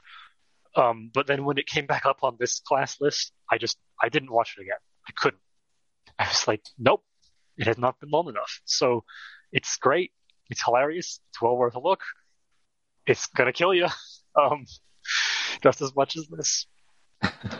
Where else have you seen the Holocaust in, in popular culture? You know, I mean, Schindler's List, obviously. Yeah. But where else has it come up? Do you know? Um, shoot, what was the um, the the recent one, the Taika Waititi one. Oh, Jojo Rabbit. Yeah, Right. Jojo Rabbit. Uh huh. That's a good recent example of one. Mhm. Um, yeah, which I don't know. I yeah, I I I mean, uh, yeah, I'm trying to figure out how to place that on what we've talked about, like with the Holocaust itself being a Well, right. focus. and- Inglourious Basterds. Mm, mhm. Yeah. Yeah. Mm-hmm. Certainly. I eventually want to pivot to the Japanese film because it's so out there, but you know, I want to make sure we've we finished with the central stuff for a bit. So, um, with we're talking about the full film list for the class, and uh, where else have you seen the Holocaust in, in popular culture? Right, uh, Inglourious Basterds, Jojo Rabbit, we just mentioned. Right, what else have you seen? Anything come to mind? Um, I don't know that I've consumed that much media. I mean, I read Boy with the Striped Pajamas. Right. Mm-hmm. Um, Diary of Anne Frank, we talked about. Sure. um, the book thief was one that came up which was like i was at the right age for that right when Mhm. it came out it was targeted at that you know high school age so that fell right into my lap uh, you know schindler's list and the pianist were big oscar winners in this country I, I haven't seen either of those. Um, Mhm. I guess I the uh, I guess my experience is more with World War II rather than anything specific Right. to the Holocaust. So like atonement, and yet Um, how little does it come up right Yeah, atonement i mean sometimes like dunkirk or or midway right. it's just not particularly relevant but how many how much world war ii media have you seen film television how many books have you read and how many of those does the holocaust come up in right Right, and and what Zeke was saying too about like the proliferation in like comics and, and animation, like kind of and the, the stereotypical stereotypical portrayal of the Japanese in those films and comics. I mean, even Disney comics were very specific. In I mean, Disney was using them for propaganda very early, um, and it, it, it's yeah, like you said, there, there's so so much popular culture is influenced by and informed by World War II. And there's dozens of references in basically every. I mean, Family Guy, I think, makes Oh, concentration camp jokes. Like, I think they're, all they're the like, time yeah and I, I, I think, yeah, I'm, I'm thinking of like Mel Brooks, like the S- Springtime for Hitler, like the Mm-hmm. producers, storyline. yeah. I- That's that's another good example of of the Holocaust through comedy, which Yeah, was something we mentioned in in my class list. Right, Life is Beautiful as a great another great example, and the American version of Jacob the Liar is a not you know Hmm. tasteless example, right? Right. Um, Yeah, so it, it's yeah, I, I think the, the the media I've consumed is only about the war right. effort. There hasn't been a whole lot of that stuff, and Right. even even the comedy, like Mel Brooks doesn't joke about the Holocaust. He makes fun of Nazis Sure. and makes Yeah. them lampoonable and the, these like he plays with it that way. And I, I mean, he was very important for making those jokes first, kind of giving So, everybody question a for all of license. Is the Holocaust present in Saving Private Ryan? I haven't seen Saving Private Ryan all the way through, Oh, I, so that's Jim, a problem Zeke, too. have- I, I saw it so long ago. fair. Okay, Probably, probably not. If I had to guess, I'd say no because I feel like, you know, it's more them walking through like Mhm. the, the the battle zones. D-Day landing, walking through France. Sure, sure. Yeah, See, can My- you seen? as far as I can remember. I have seen it, but uh, yeah, it's also been a while, and my guess. so the reason I ask is that you're entirely right, Tim. It's about these soldiers. They land on the beach. They walk through France. They fight Germans. But one of the soldiers is Jewish, and Mm-hmm. he has a couple of confrontations with with German soldiers. Um, you know, during the fight, and and but there's nothing in there that's specifically about him because it's just a firefight. It's happening, right? It's all for the audience's benefit. It's entirely for us because we're supposed to see that he's Jewish and go, you know, we're Right. supposed to make that recognition.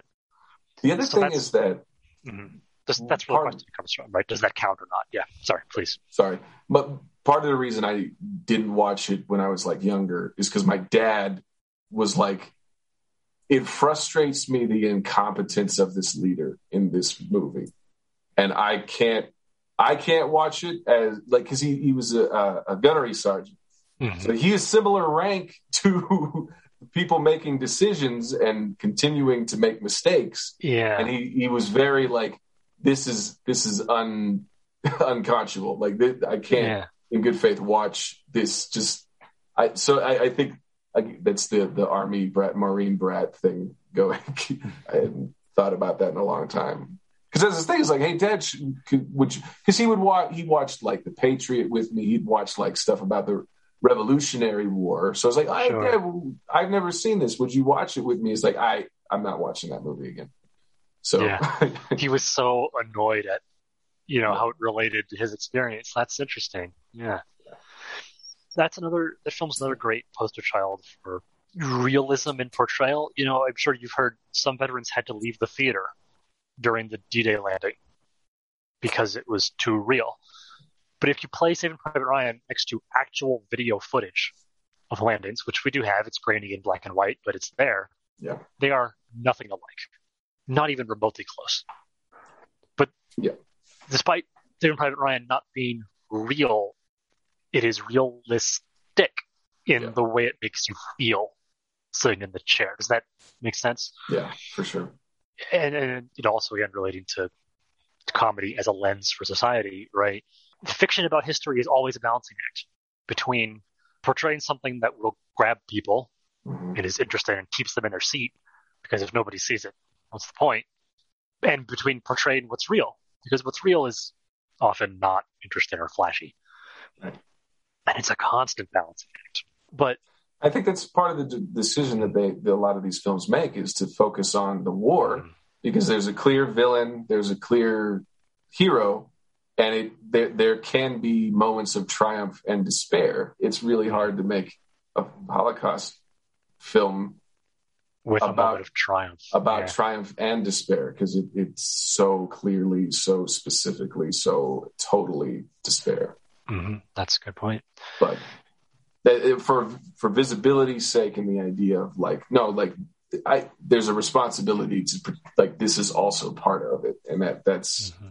It's not that i don't like the world war ii films that i've seen but like that is a good right. point i didn't really think about that really mm-hmm. but there is there seems to be two two film histories mm-hmm. about the period of World War II, and one is not deliberately not talking about the Holocaust, which is mm-hmm.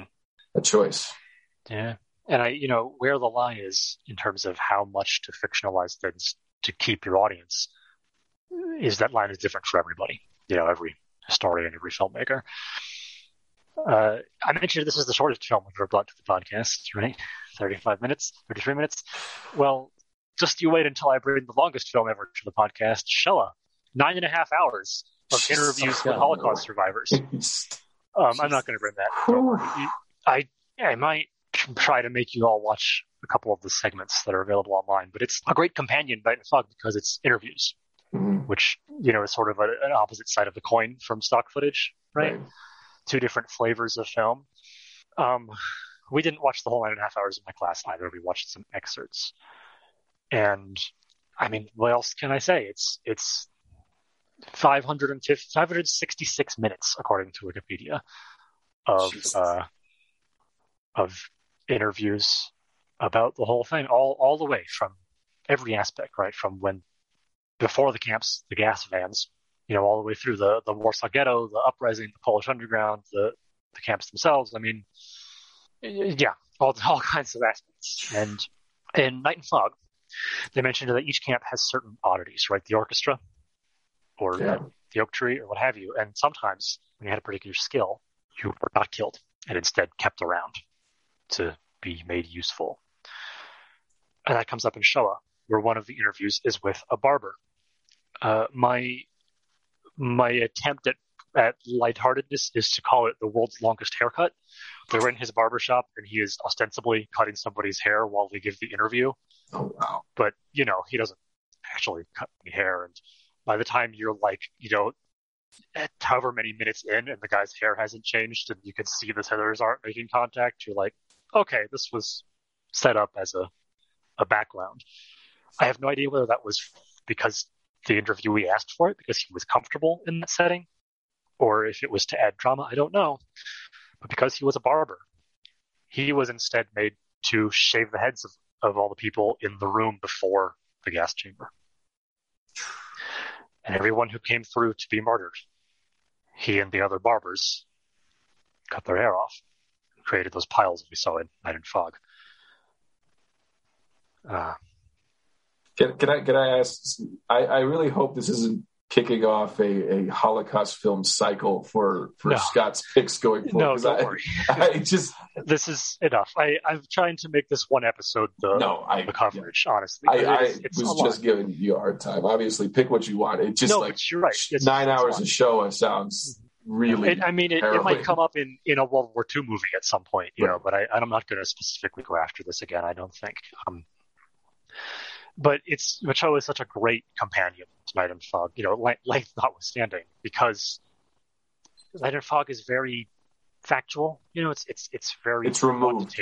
Yeah, right. And Shoah really brings it to life in a lot of ways. Gets you gets you in there. Okay, so one more pivot. I know I've done a lot of talking, but it, well, before actually before we pivot, please. I thought of a uh, um, a sort of pop culture uh, reference. And I wasn't, I, I, thought of this, I wasn't sure how to bring it up, but I'll, I'll just kind of say more on the surface. So there's, there's a, a show that I used to watch, uh, Nathan for You.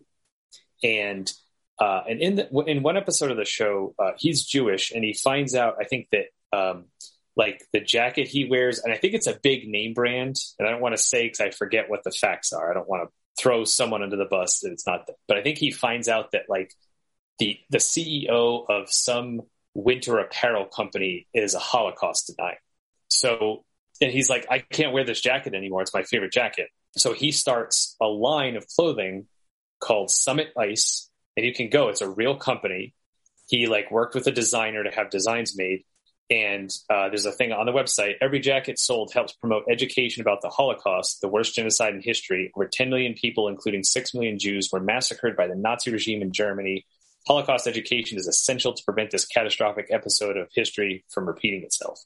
So, Absolutely. as this company that that is, you know, it's meant to sort. It was kind of a response to this, like, well, if there's some company out there selling jackets who doesn't think the Holocaust actually happened, like, I'm going to start a new company, and like, yeah, so a bunch of the proceeds, I think, go to. I think there's a Holocaust museum in Vancouver. He's he's from hmm. Canada. Um, so, but yeah, like you, these are real jackets. You can you can buy them, and um, you know, they're apparently actually really good too. Like he worked with an actual designer company. It wasn't just like he threw something together. Um, but yeah, just to kind of show that, and, and it was a, it was a comedy show.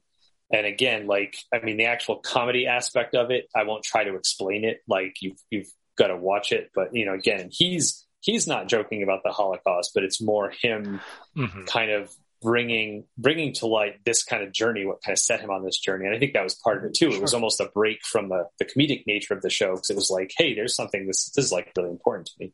Um, but he does find a way to work comedy in and like the way, like for, without going into detail, like the way he, when he has sets up a display in like a sporting goods store to sell his jackets, like it's just there's like just like pictures everywhere of like from the Holocaust, and it's in the middle of like a um, like an REI type store.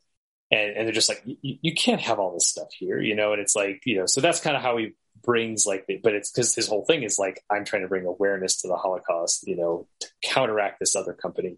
Um, but yeah, you should, someone should look it up again. Like I, I tried looking really quick uh, I don't want to spend a bunch of time Googling it, but yeah, mm-hmm. um, or if you watch the episode, he says what company it is. And I think I know what it is, but I don't want to say it in case it's not them. But if, you, if that's the case, you stop buying their shit because. Yeah, yeah the history of corporations in Nazi Germany is, is, is hideously complicated. Um, and sorting out the willing, the willing, the ones who willingly did business from the ones who willingly collaborated from the ones who didn't is is sticky, right? And I'm not I'm not trying to defend whatever company that was. I'm sure they're right. The Nathan mm-hmm. stuff. I'm not an expert. Again, we're not historians. Please go look up real history. Um, but some things I do know, right? Hugo Junkers, Junkers, right? Junkers, aviation pioneer. You know, real genius between the wars. He was basically told by the Nazis, you know, you're going to do business under our terms, or else. And he said, "Go fuck yourself." So they put him under house arrest and took over his company. And if you say Junkers to people, sometimes their first thought is the Stuka dive bombers the Germans used in the war.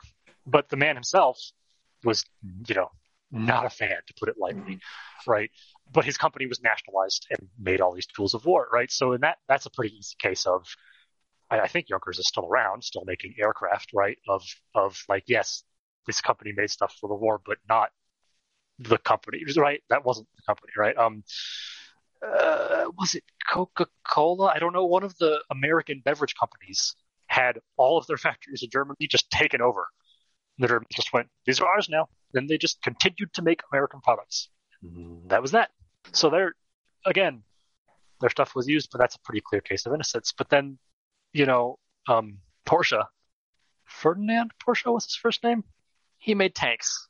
He made lots of tanks. He made armored vehicles. He made all kinds of things. Then he made the fucking Volkswagen Beetle, right? Like, but that was he was he was right up in there. You know, he was in the offices, shoulder to shoulder, shaking hands, right? Yeah, he, that that was Um, completely complicit, and that's different. Like, and this is very different from a denier after the fact. hmm Fuck those people. Like, they're like, I mean, I think Scott has a very eloquent, detailed uh, a response to them, but Sure. I, I just say fuck them. Like, the, I just, yeah, It's the way they gain a platform, right? Because they're becoming more nefarious. You know, Mhm. to to go up almost anywhere these days and say Holocaust didn't happen is to get yourself kicked out of the room you're in pretty damn quickly. So they're getting more nuanced and more clever, you know, and they the basic step is to gain a platform, right? So um the quote I have is from a historical forum I participate in on Reddit called Ask Historians. I'm going to begin the quote. Another very important part of fighting Holocaust denial is to reject the notion this is a story that has two sides. This is often used to give these people a forum or to argue that they should somehow be able to present their views to the public. It is imperative not to walk into this fallacious trap. There are no two sides to one story here.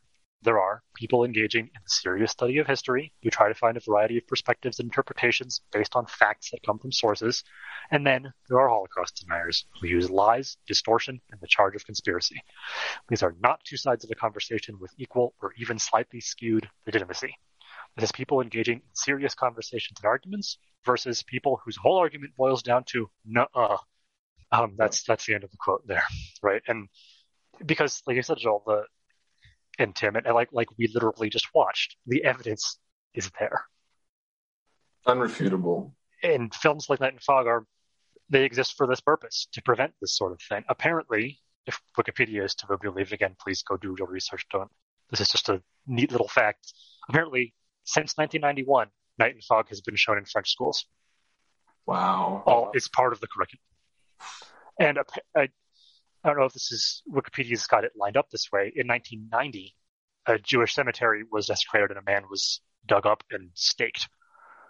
And uh, Wikipedia seems to be implying that was part of the the reason they now made Night and Fog part of the curriculum. I don't know, but I mean exactly what these filmmakers feared that this sort of thing would be forgotten or become sort of out of the realm of possibility. You know,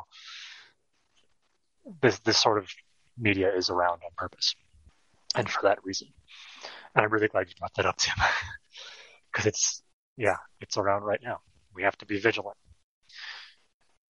To to continue with the theme of awkwardness, the film that we watched that came out while I was in the class, the Japanese film, apparently translates to Persona non grata, is the English title, is about the Imperial Japanese ambassador to, I have a Wikipedia tab, ambassador to Lithuania um, during the war. He was appointed during 19, in, in 1939 and was there until 1940, I guess. Those of you who don't know, Lithuania is in Eastern Europe. It is present day. It borders Poland and Ukraine, if I'm reading this map correctly. Uh, so between the important bit here is between Germany and the Soviet Union, which is you know a huge swath of Europe that just got absolutely, absolutely ruined. And Imperial Japan, which was allied with Nazi Germany, and which did its own. Um, I don't know if the term genocide is on the official books, but I mean its own very similar acts in China and Korea and all Yeah. over mm-hmm. Eastern Asia, had this man in Lithuania who basically abused his ambassadorial power to issue travel papers to 6,000 Jews and get them out of Lithuania safety. Damn. Oh boy, how right. are we supposed to feel about that, right? Yeah. I mean, damn. Um, so that's what that film is about.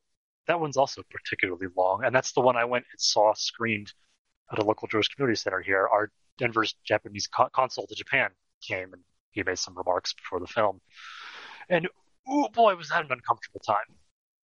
And I, maybe just me and our classmates, but because, like I just said, some of the things Japan did, Imperial Japan did during that war are, I, if you can measure such things, just as horrible as what the Nazis were doing.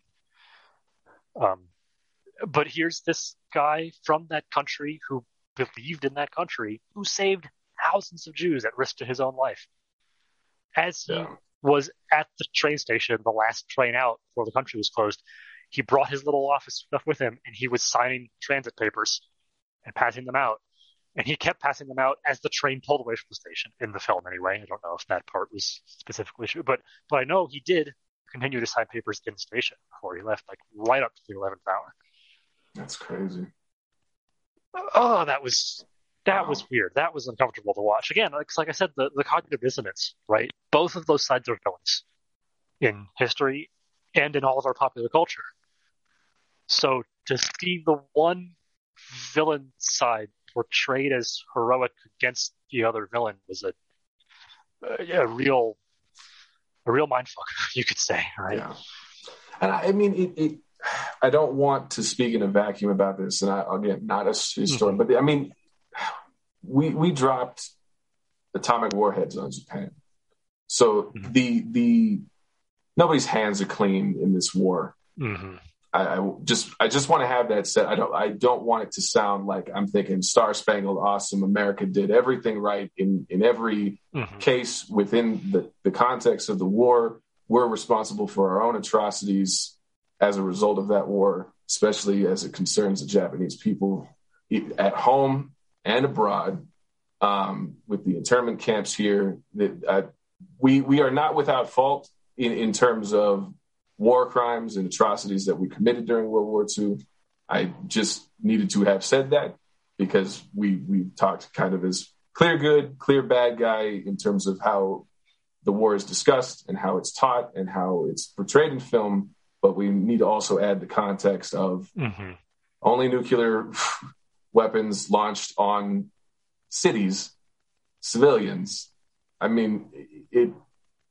We, we can't not acknowledge that as well. There's an almost farcical circular dance of politics that goes on between China and Japan and the United States mm-hmm. to this day of China says, Japan, you should issue a formal apology for your war crimes that you did to China during the war. And then Japan kind of just without remarking on that, without saying yes we should or no we shouldn't, goes, "Oh ah, man, America should really issue an apology for dropping nuclear bombs on us." So then China steps in and goes, "Well, no, they shouldn't, but also yes, they should because nuclear bombs are wrong." And it's a, it's a, again, it's it's almost funny to laugh at when you like watch all the, the circular logic go back and forth between them all constantly. It's not a mirthful because, laugh. It's it's a no, throw right. up your hands laugh. Like yeah, like just this is bizarre. And what do you do? So that, but um, this Japanese film was very good. You should definitely see. Yeah, for sure. That that sounds really interesting. I'll share the film list with y'all if you'd like. Yeah, that would, I would. I'd like yeah, to see there's it. a lot on there. I don't know. I brought up Shoah. I think that about concludes all of my direct, particularly sad Holocaust topic. I think I've I've run out of my talking points here. Do we want to circle back on anything? Do we want to move forward on anything? Um, do we want to pivot into World War II movies? What are y'all feeling? Um, I think one quick thing that I was going to circle back on that I forgot to say in my first impressions was, um, you know, and we've talked about a few times that this is the shortest movie uh, that we've mm-hmm. watched. Mm-hmm. And one thing that I left as a first impression was, um, I feel like that. I guess I feel like that only amplified the power of the film, right? And just moving so quickly from seeing people enter the camps to seeing bodies being bulldozed into a mass grave in 30 minutes, I think that just only, yeah, made it that much more uh, shocking, I guess. Um, mm-hmm. So I was just going to float back to that on the length of I'm it. I'm glad you said that actually, because I was reminded we didn't do, well, not favorite, right? Favorite is the term, right? But your most most effective scenes, the things you like the most. I, before we started recording, as an example, right? The thing I'm sort of happiest about with this film, happy, God, no, I, I just I love that we get the present day, which was 1955, right? Because the camps are so abandoned. They're already they're already mostly halfway lost to dust and ash and, and swallowed up by the earth. And I, I love that the film went back to to go look at those ruins and to go, no, here they are, because it's now it's so present. You there are the museums, and you can tour Auschwitz, and, and it's it's very well, it's in some ways right. It's kept in the public consciousness. Um, but even just ten short years later, it was already fading. Is it's eerie to think about what would have happened if people like those who made Night and Fog hadn't come along. So I like those present day shots.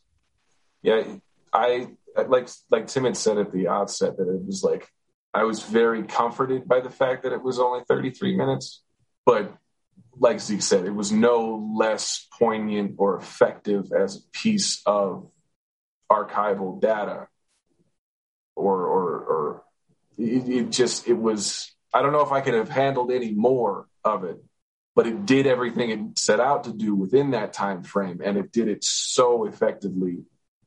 There's not a wasted frame, and that's the thing. Like I, as it was starting, I was kind of getting ready and then the the narration was coming up and the titles and the, like it was kind of it was going quick. It's like, oh, this is I'm gonna like let me back up and make sure I'm like totally present and not missing anything. And it, it just it moves at a clip. It's not without its changes in pace, but it hammers forward with I, I mean it, it, it's it's the film structure and, and the way it moves is very fascinating, very masterful.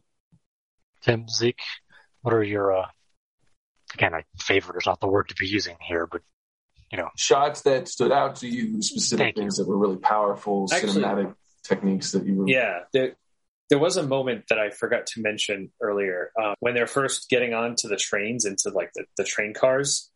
I, I, I was kind of like, I, I remember like thinking like they how how I don't want to say normal, but like I guess maybe calm is better. How calm everyone seemed, and just sort of like okay, here's just what's happening. You know, it wasn't it wasn't like violence, you know, like when we see, you know, protests nowadays and there's like a few cops and they're trying, you know, and like everybody's just fighting. It was just kind of like, come on along here, and then and then what put it over the edge is as one of the the German soldiers is like shutting the door, the guy inside like like helped him shut the door.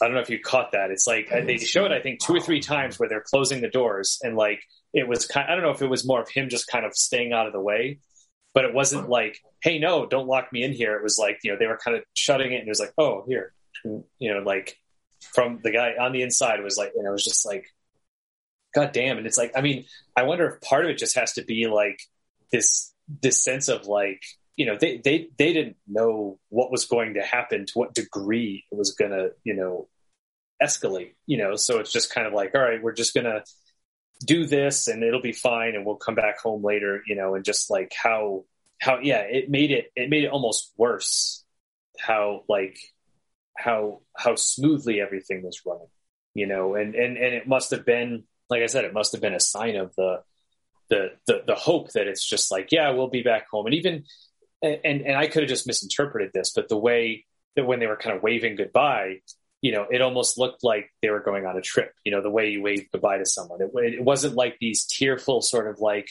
oh no, I'm never going to see you again, having to pull them away from their loved ones. It was like, we're okay, we're going on a train. All right, see you, see you, see you in a little bit. You know, and it was just the waving was just so casual.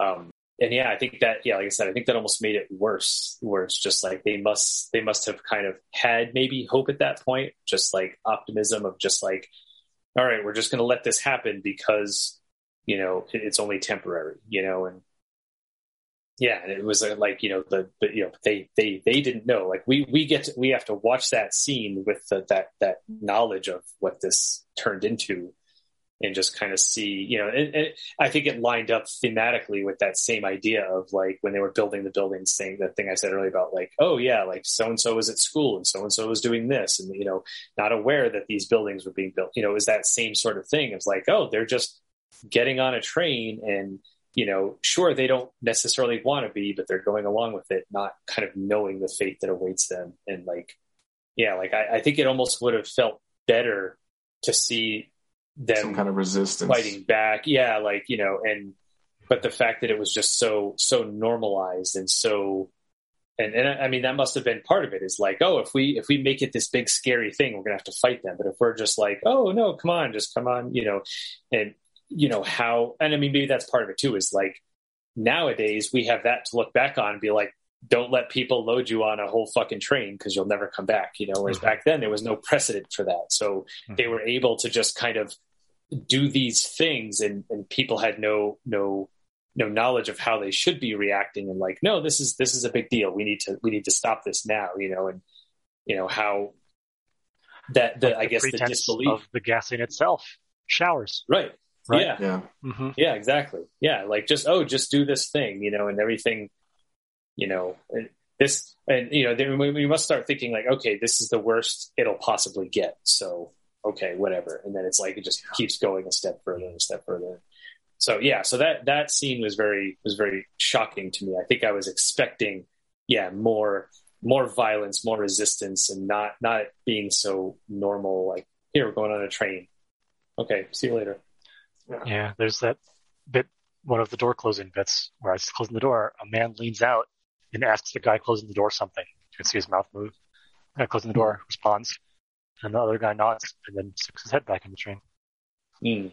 What a I can't read lips and it's you know a foreign language, but I mean, what a normal yeah.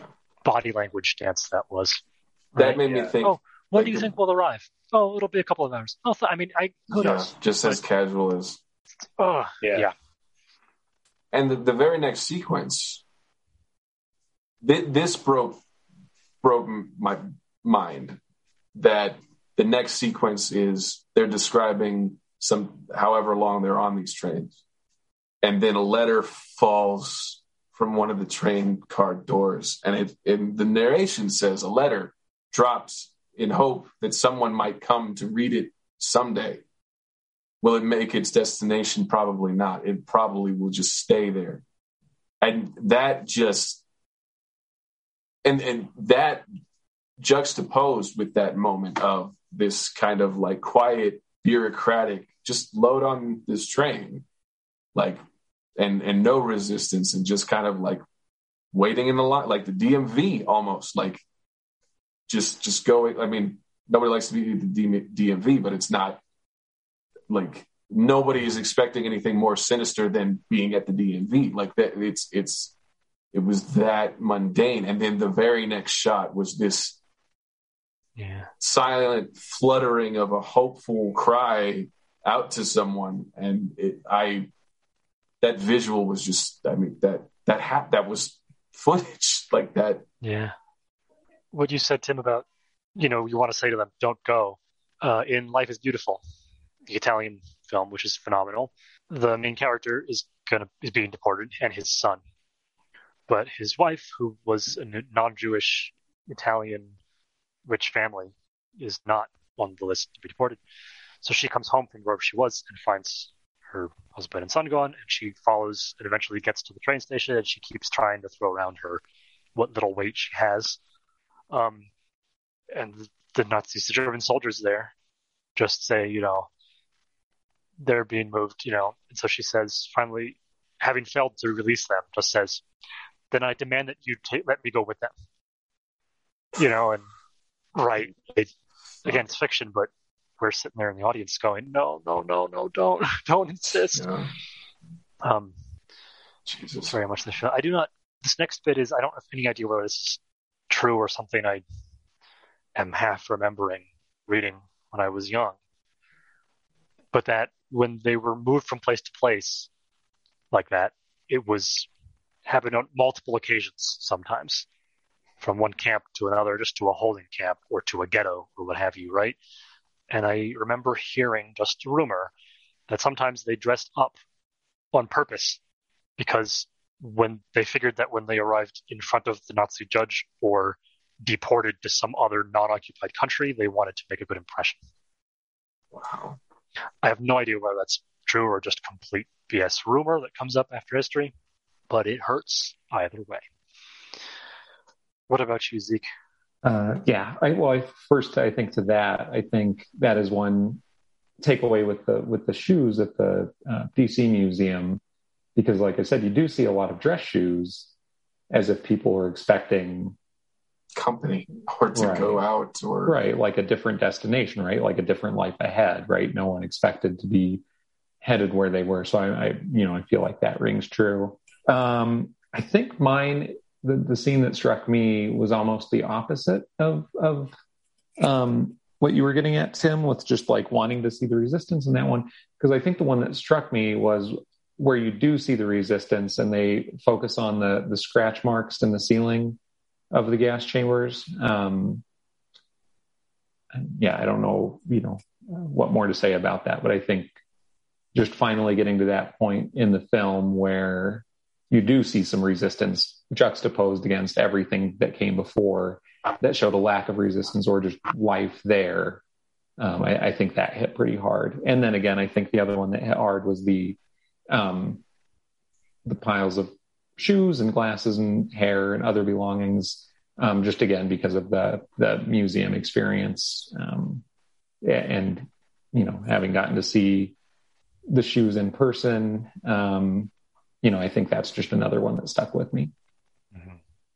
I think we can start wrapping our episode up here um, but before we step away to our situational movie recommendation I just have one little end cap, I suppose. Uh, maybe we'll post the film list for my class on the site as well. I mean, it's pretty long, but but either way, you should watch Night and Fog.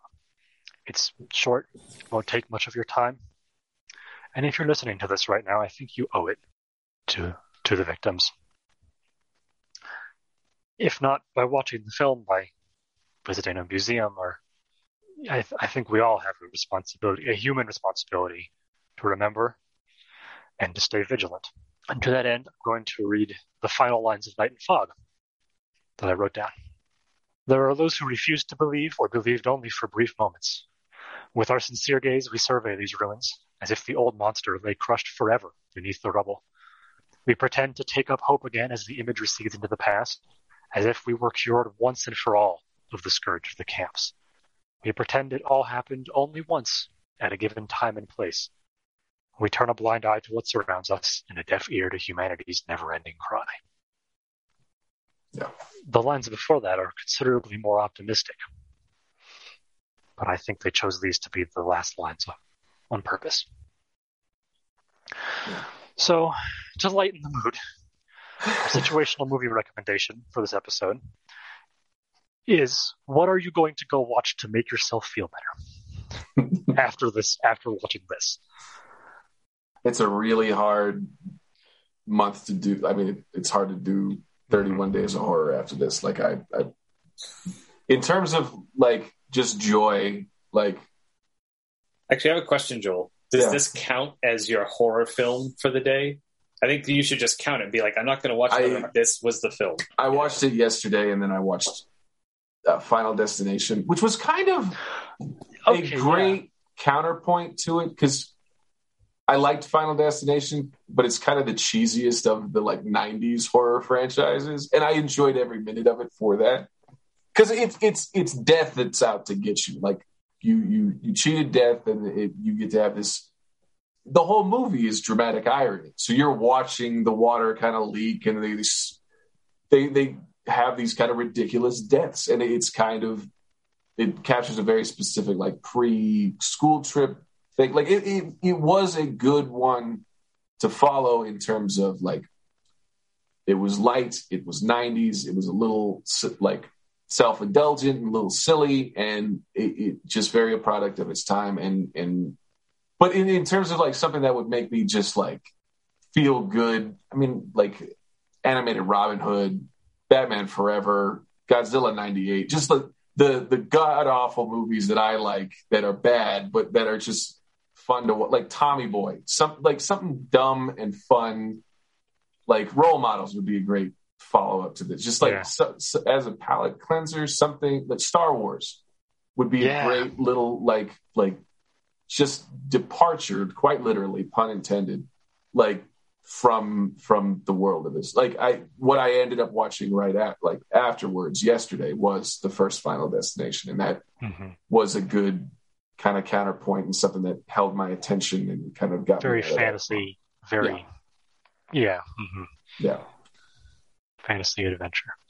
One of my go-to feel-good movies is the Indiana Jones films. But And two you of get to those see involve, punching Nazis though. right, two of those Yep. involve him punching Nazis. On the one hand, is great. But on the other hand, is also a reminder.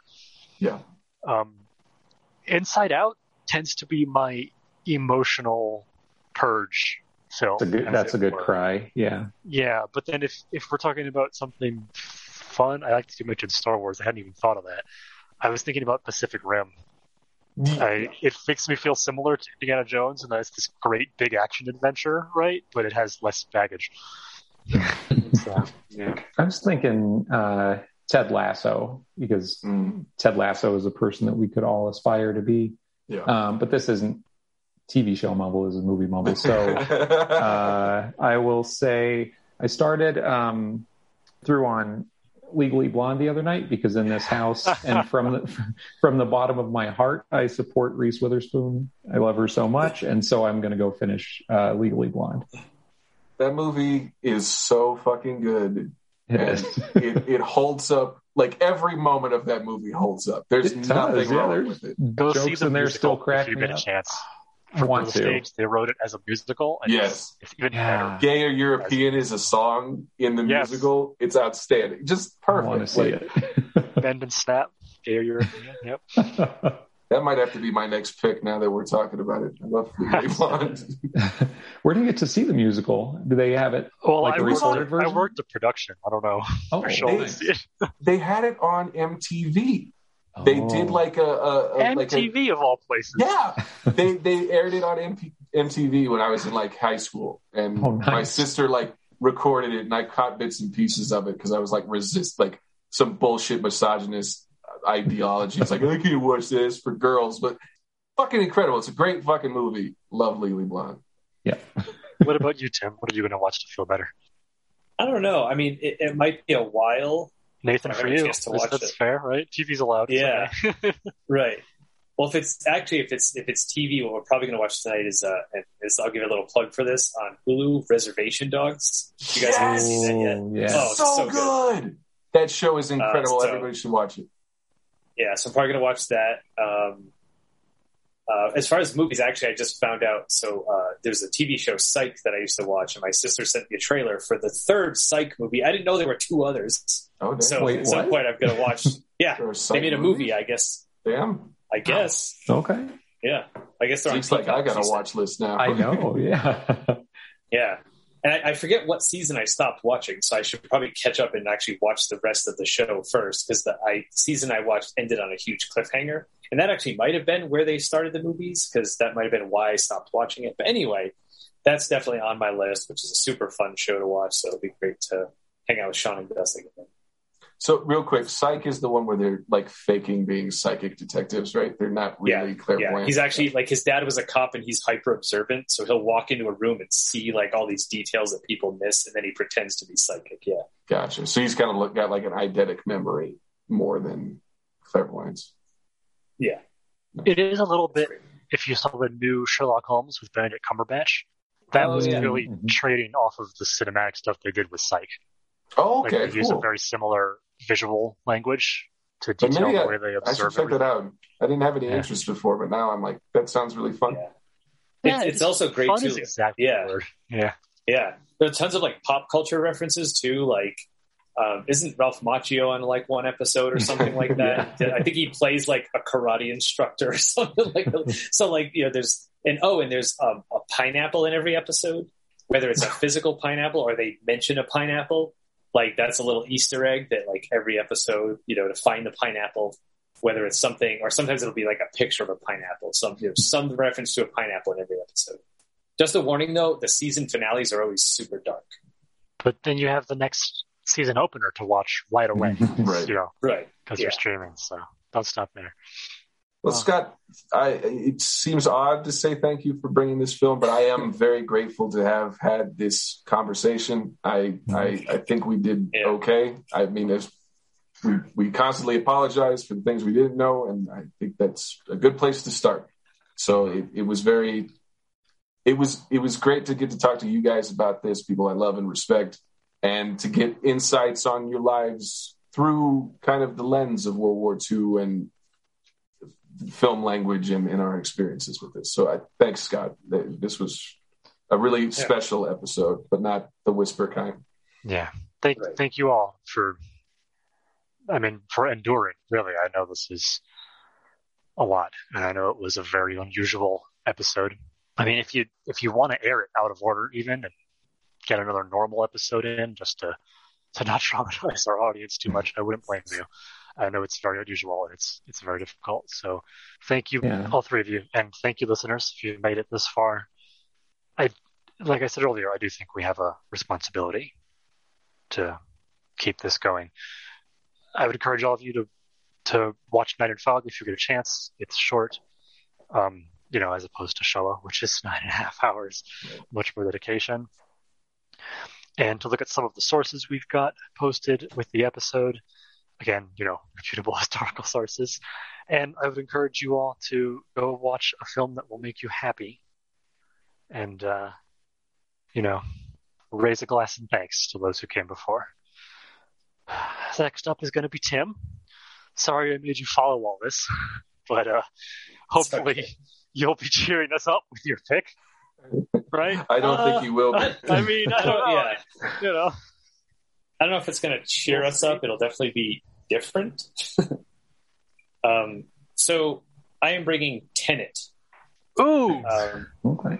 yes, I'm and excited. part part of why I'm bringing this, and, and and Scott, we may have to discuss this further, but Sure. um, I I do want to also be able to talk about Memento because part of why I'm bringing it is I see like I, I've kind of you know been hit or miss with Christopher Nolan. You know, like I you know it was during my blockbuster days when Memento came out. I loved it. It was like you know again him and I feel like both he and, and uh, uh, Aronofsky. uh, Liz. Aaron, thank you, Aronofsky. You know, yeah, Aronofsky were like I, I thought on a parallel track where it was like, oh, they both had this first indie black and white film, and then their second film was like kind of you know an indie hit, not a blockbuster, but an indie hit. hmm And I remember at the time people saying that like, oh, Christopher Nolan did the three things you're not supposed to do when you have a successful film early in your career: do an adaptation or you do a remake, have a, a, a cast that like you know you, you know these big name actors,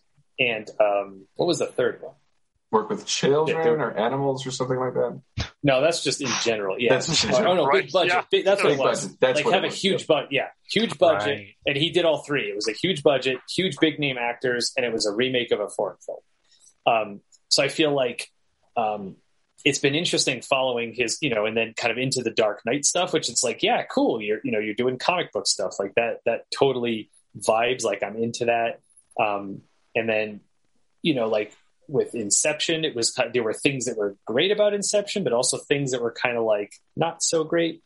Um, uh, you know, and I feel like he's been at the very least controversial. You know, uh, like you know, and, and again, when we get to um, um, what's the space one, Interstellar, Instead of, you know, and I, I feel like a bunch of people had different issues with that, and I still haven't um, seen that one. I really want to see it still. Nor have I. yeah, and uh, and, and then we, so you know, I there was I feel like there was a shadow looming over Tenet, and it was just like, what what is this going to be? And I remember, I finally watched it, and I was like, uh, yeah, that was my feeling. Was like, oh, he kind of like came full circle, and part of that, uh, you know, for those of you who know at least a little bit about Memento and a little bit about uh, Tenet, is they have to do with time and the way the story is told. hmm And I feel like, in my opinion, this was the movie that like Memento had been training for, and like all of his other films kind of led up to this movie. Not that it's like the best movie, or he will never make a movie better than that, but I feel like, and and you know, some of the journey I've gone through, kind of sometimes as a as a composer, where you know you have these things that are your ideas, and then you you go to school and you learn some stuff, and you cram all these other ideas into your head, and you've got to kind of like let all those things grind together. And then you finally go like oh okay i finally figured out how to take all of my kind of what's my inspiration and all of the stuff that i've learned along the way and marry them together and plop here's this you know you know screaming baby boy. And that's i feel like that's what uh-huh. tenet is is is the thing that was like you know the core of it was there when he made memento that was like the the the fire of inspiration of him as a filmmaker and then he kind of I feel like got pulled in all these different directions and was you know had things that were maybe hits, maybe misses, but he learned a bunch, and then you know Tenet was kind of the culmination of everything. And again, I don't I don't know that if he considers that to be his best film or not.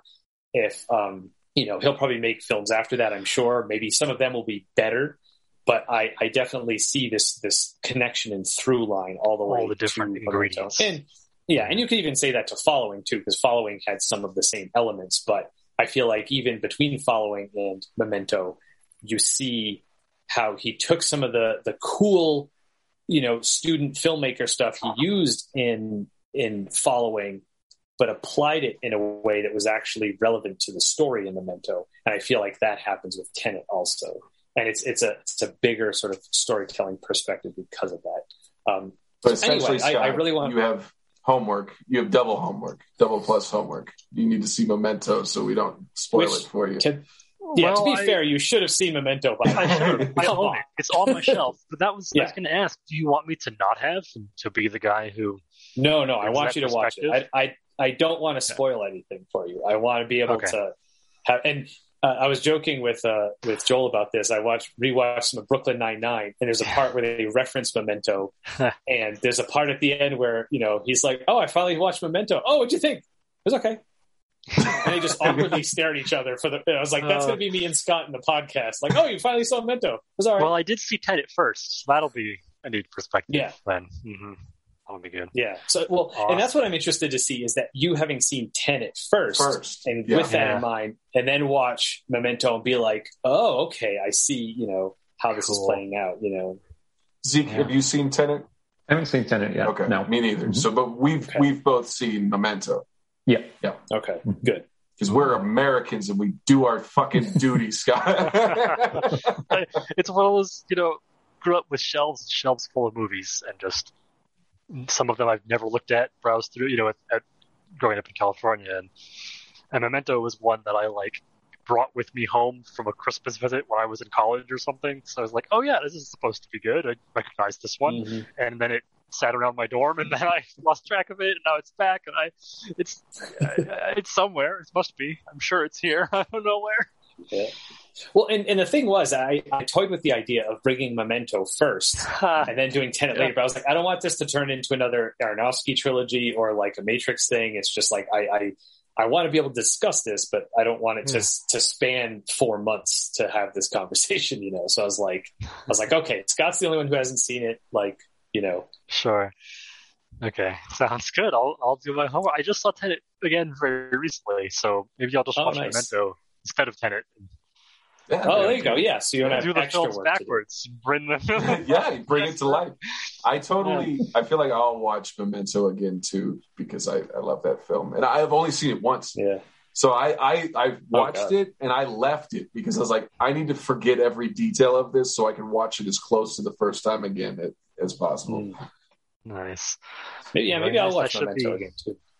Yeah, it's a double, double feature. Double feature. Yeah. Movie mumble double feature. Boom. Well, Momentenet. Wonderful. Momentenet. I, Double stuff. I'm so excited to talk about this. Zeke, Zeke's reluctant smile got me. Sorry.